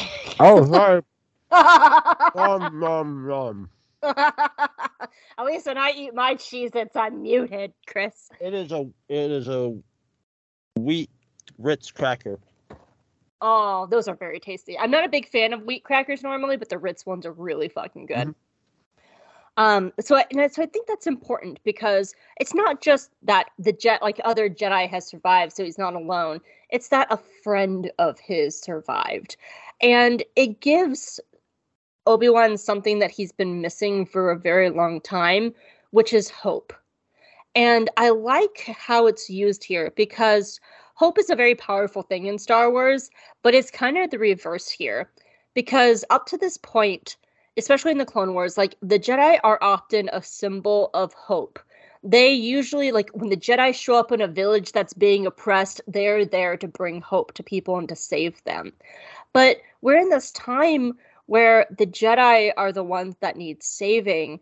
So it's normal everyday people bringing hope to the Jedi and that their actions in the past would not die in vain. They will be remembered. Their message is still there.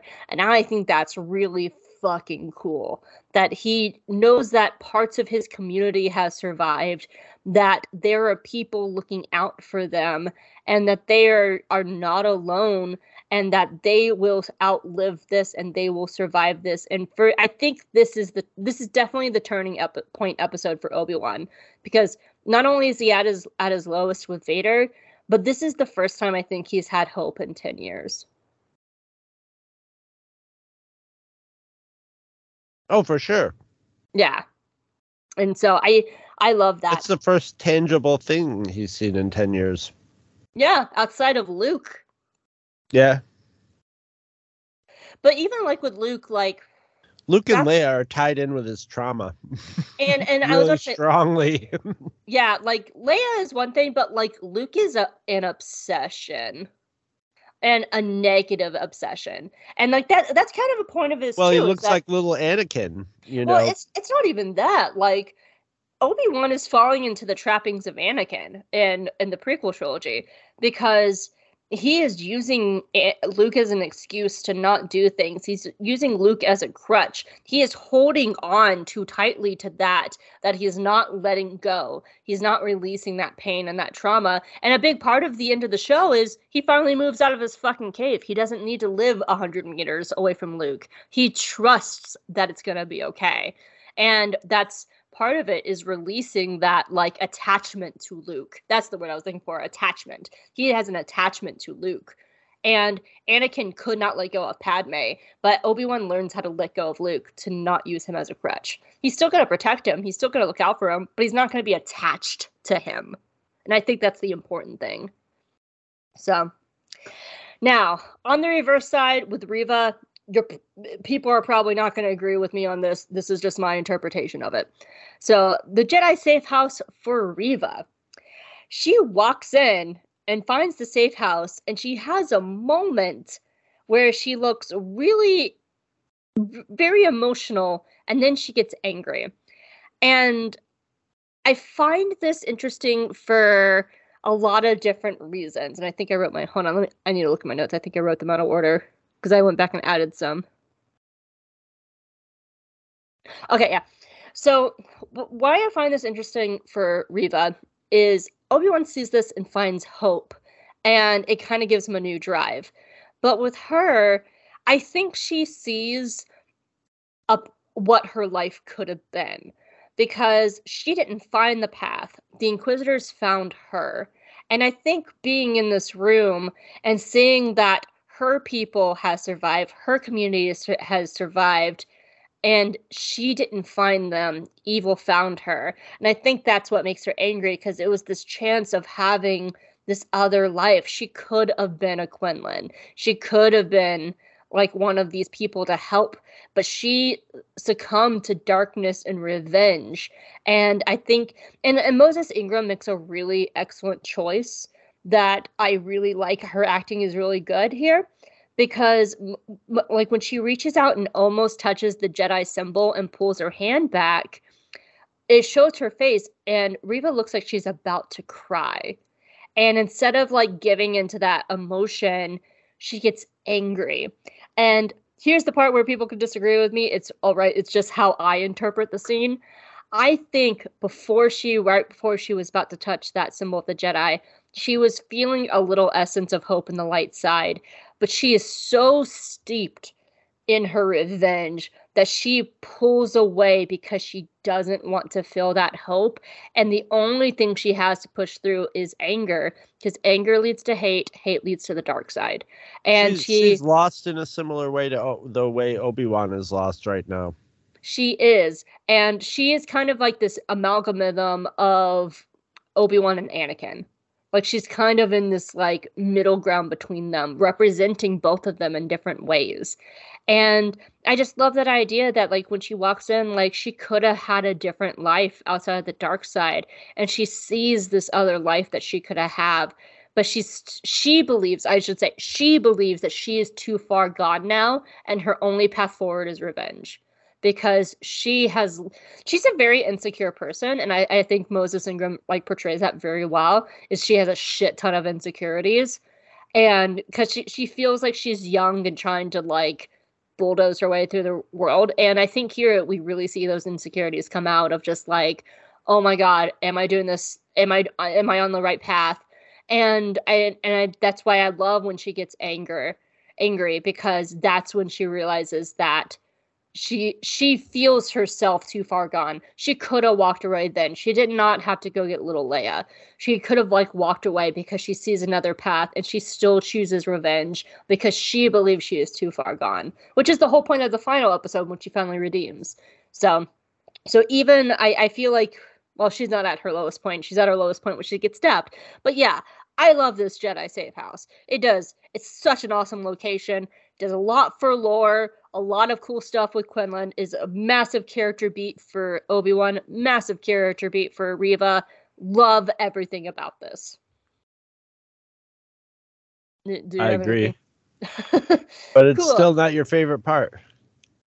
The mole man made the mole man made it for you, and the other one didn't it? Well, well, here's the thing. I can like I reckon I recognize how important this safe house is narratively for the story. It doesn't right. have to be my favorite part. Right, right.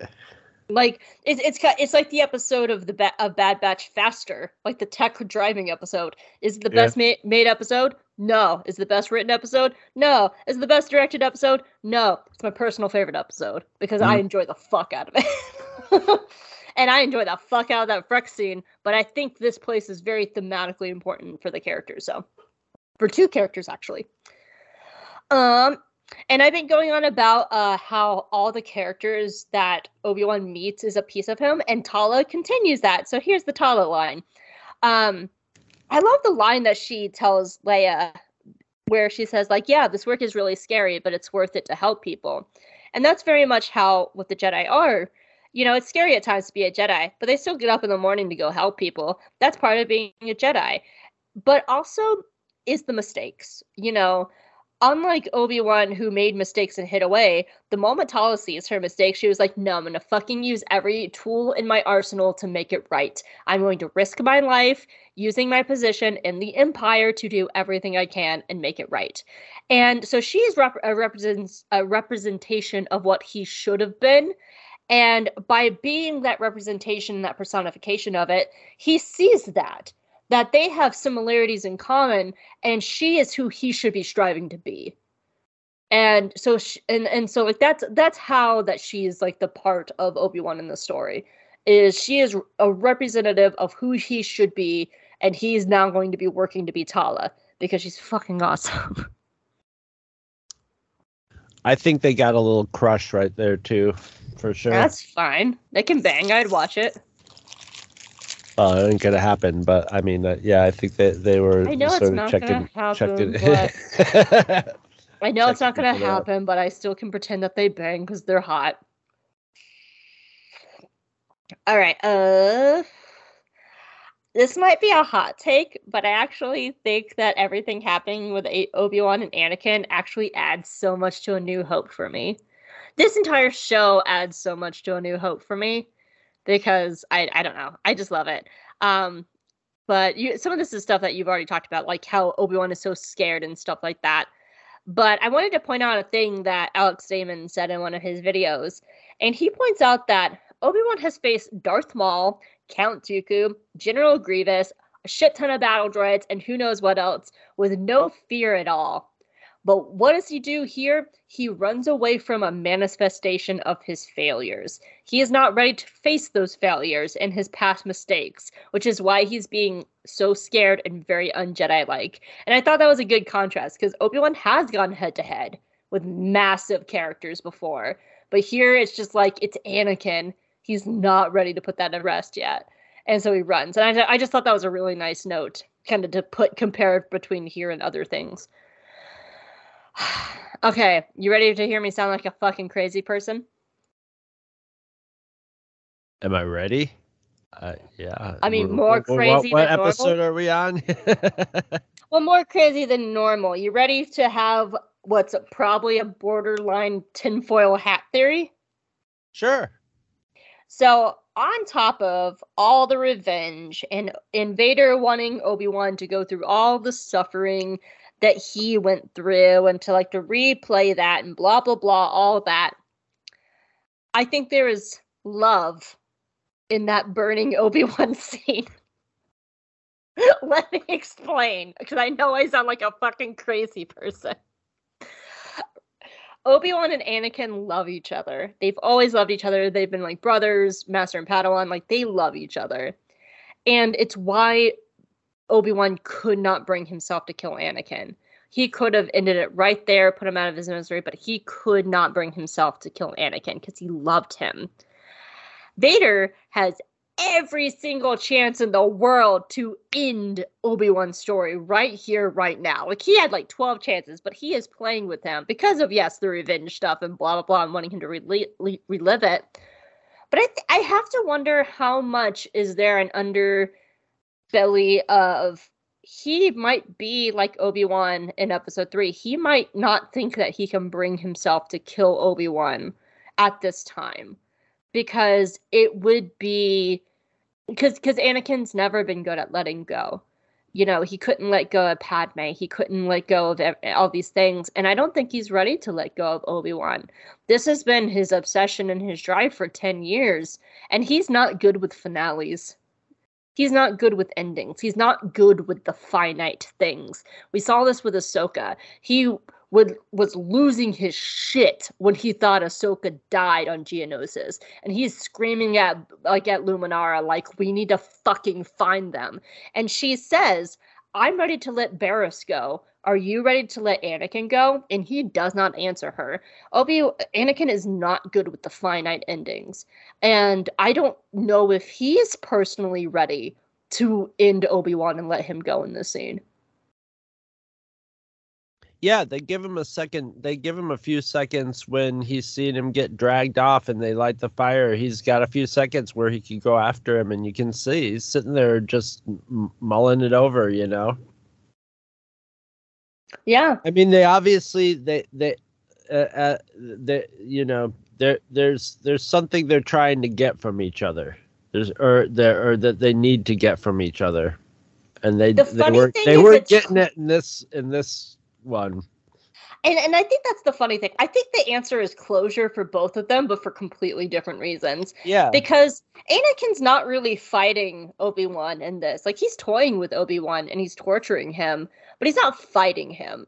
They are fighting in the no, last they episode. they both need some sort of absolution from each other for for closure. and I think part of that on. is he he wants to. I some of it I think it's a rematch.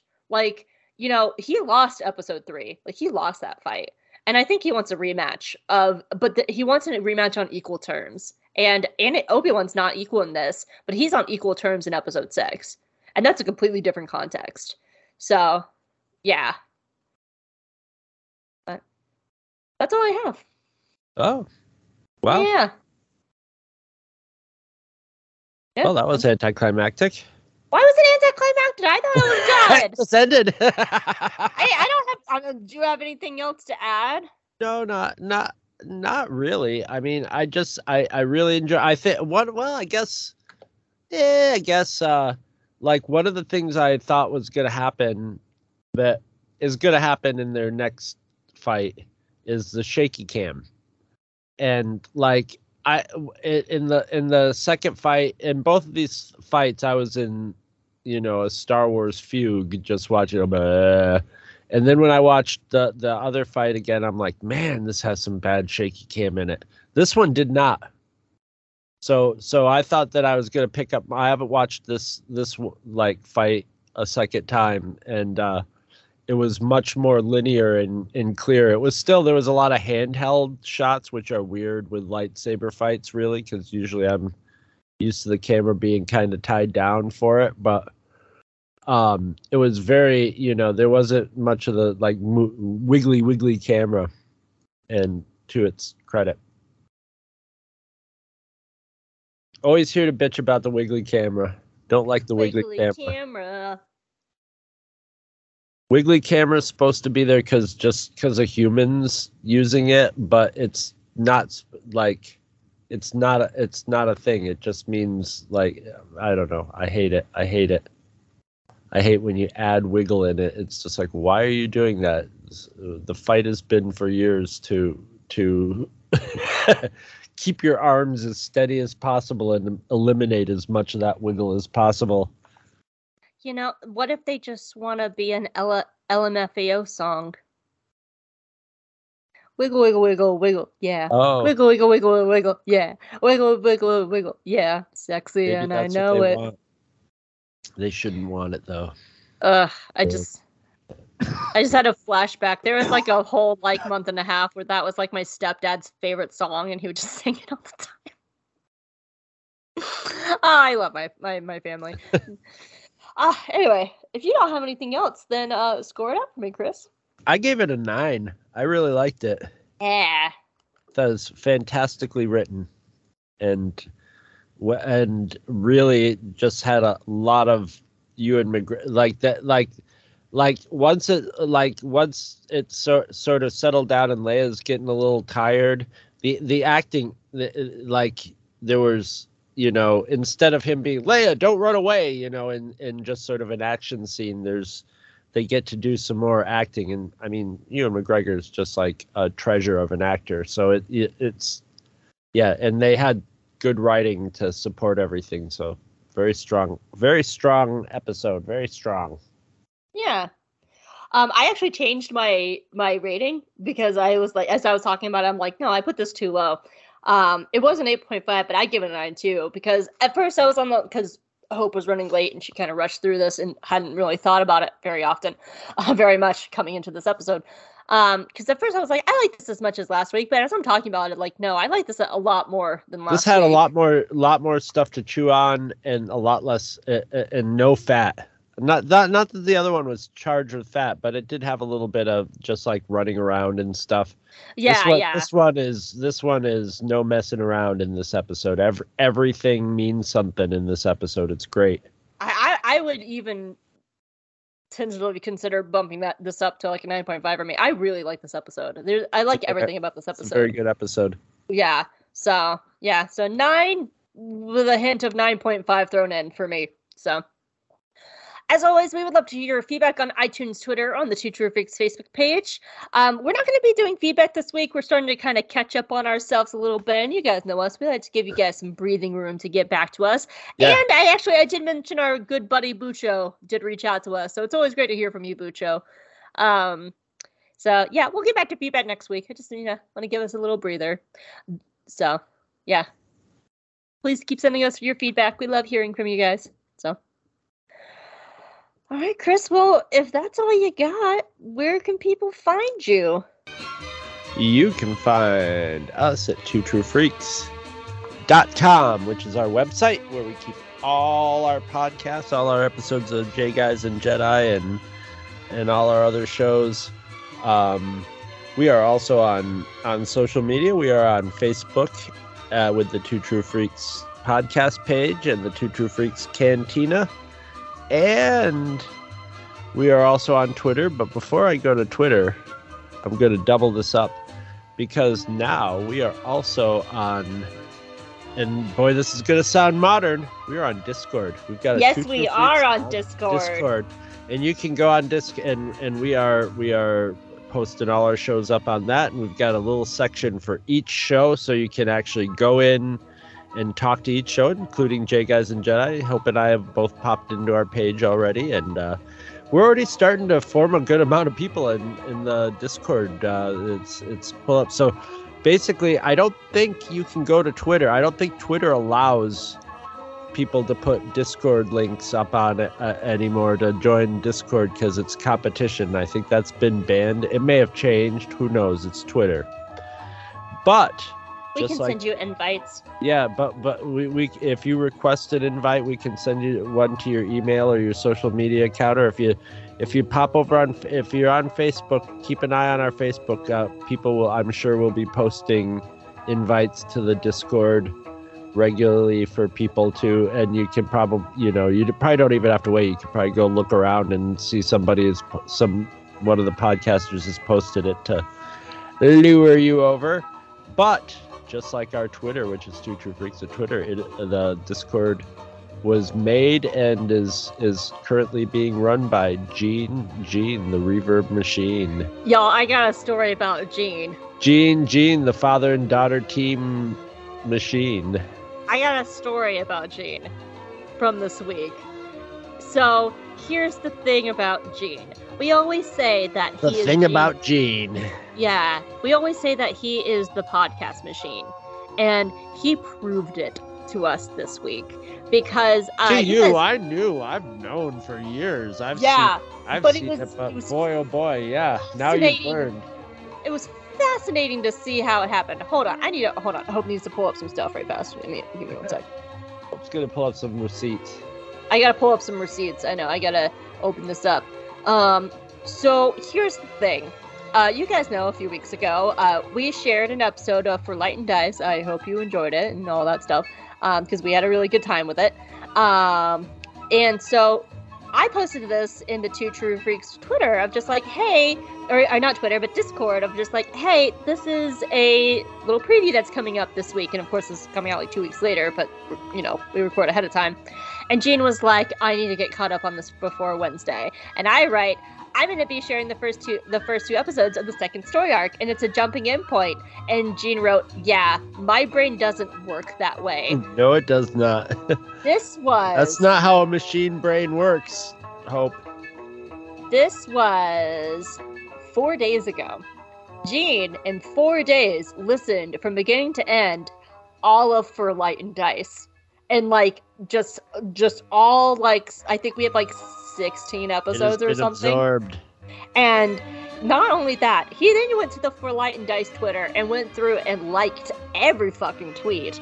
And Charles, who listens to the show and is one of my co-hosts for For Light and Dice, I think Charles messaged me, and it, it was either Charles or Chris or Nathan, but one of them were just like, "He really is the podcast machine," Yeah. and I was like, "Yeah, he is. I'm not. We're It's- not kidding." it's that G it's that Gene Machine thing. It's just like Gene G his his namesake, Gene Gene the Dancing Machine. Which sometimes we play the it's playing right now, the Gene Gene the Dancing Machine music.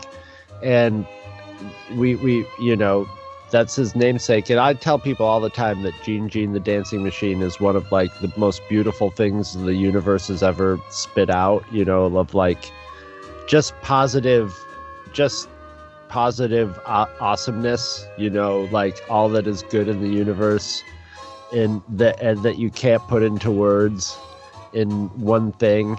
And you know a lot of times people go oh yeah that's just chris being you know on his bullshit again. But then when you see gene gene the dancing machine do his thing and you go that's uh, you know single tear to the eye.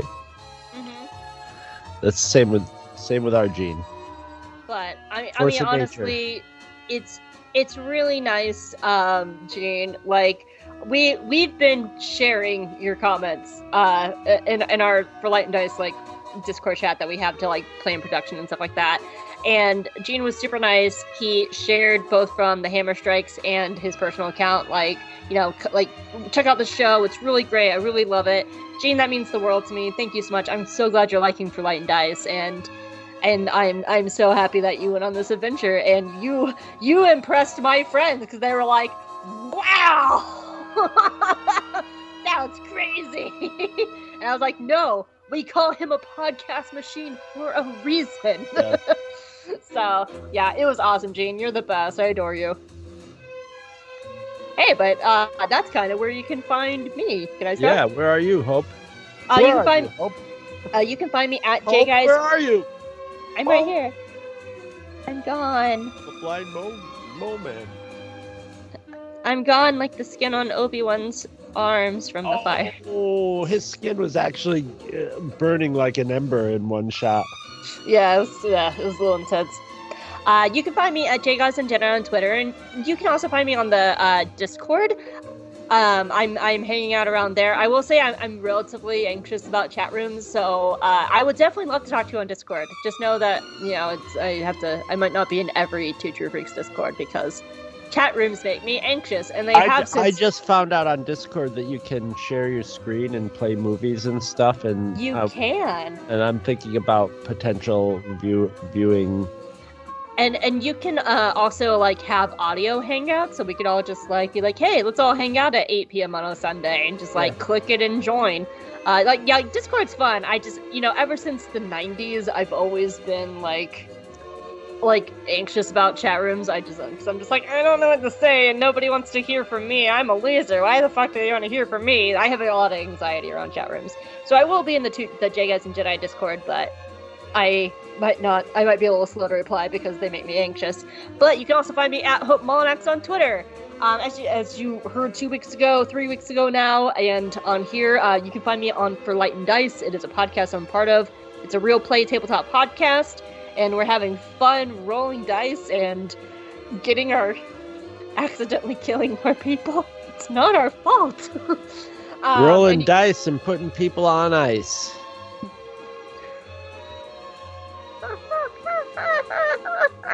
I need to tell that to everybody. Um, and you can also find me at Dork Side of the Force. I'm a contributor for there, and I'm a staff writer for the Geeky Waffle, where I'm currently writing reviews for the Bad Batch. So you can check that out too. So also go back and check out some of the views, uh, the videos over at the Geeky Waffle uh, YouTube page because I'm in some of those, like the filler episode and the Velma episode and the Legend of Vox Machina episode. I've been doing some more like YouTube with waffles, so yeah, go check that out. That'd be awesome. So, all right. Um, well, it's part four next week. I kind of remember part four being the episode that I was kind of Bleh. was Yeah. okay on, but I'm really interested to see it because, to be real honest, I don't remember any of the hard facts here or there one way. But but I think it's I, I feel like act episode four is the transition episode where like Obi Wan's starting to get his groove back. Yes. So- yes, it definitely is. Yeah. So It's a trip to the ba- bacta tank. yeah. Back So- to the bacta tanks. We haven't been there since Book of Boba Fett. A few weeks And ago. it's on purpose because Anakin started this series in a bacta tank. Yep. It's Star Yep. Wars. It runs. it's all right. It's rhyming like crazy. Yeah, it is. All right, you guys. We will see you next week for part four. It's rhyming like Paul Simon. All right, everybody. See you next week. Bye. Bye.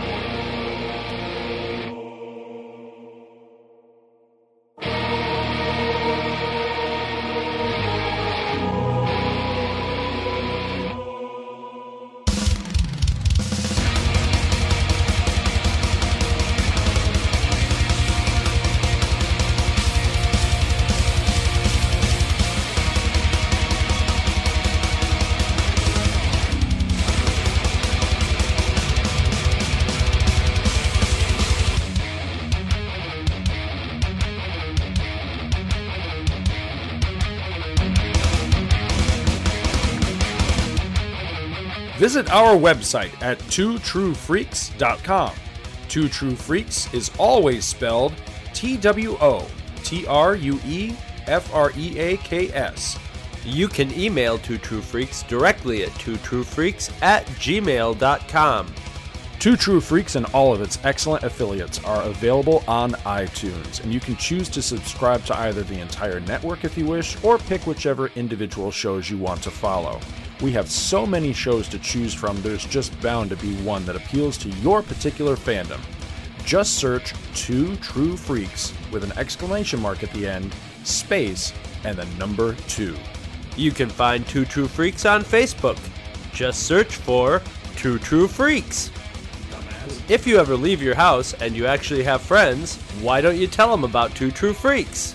If you've enjoyed our show, please won't you take a moment to rate us on iTunes? That helps others find the show too. Thanks for listening. And join us every Monday for new episodes of Two True Freaks.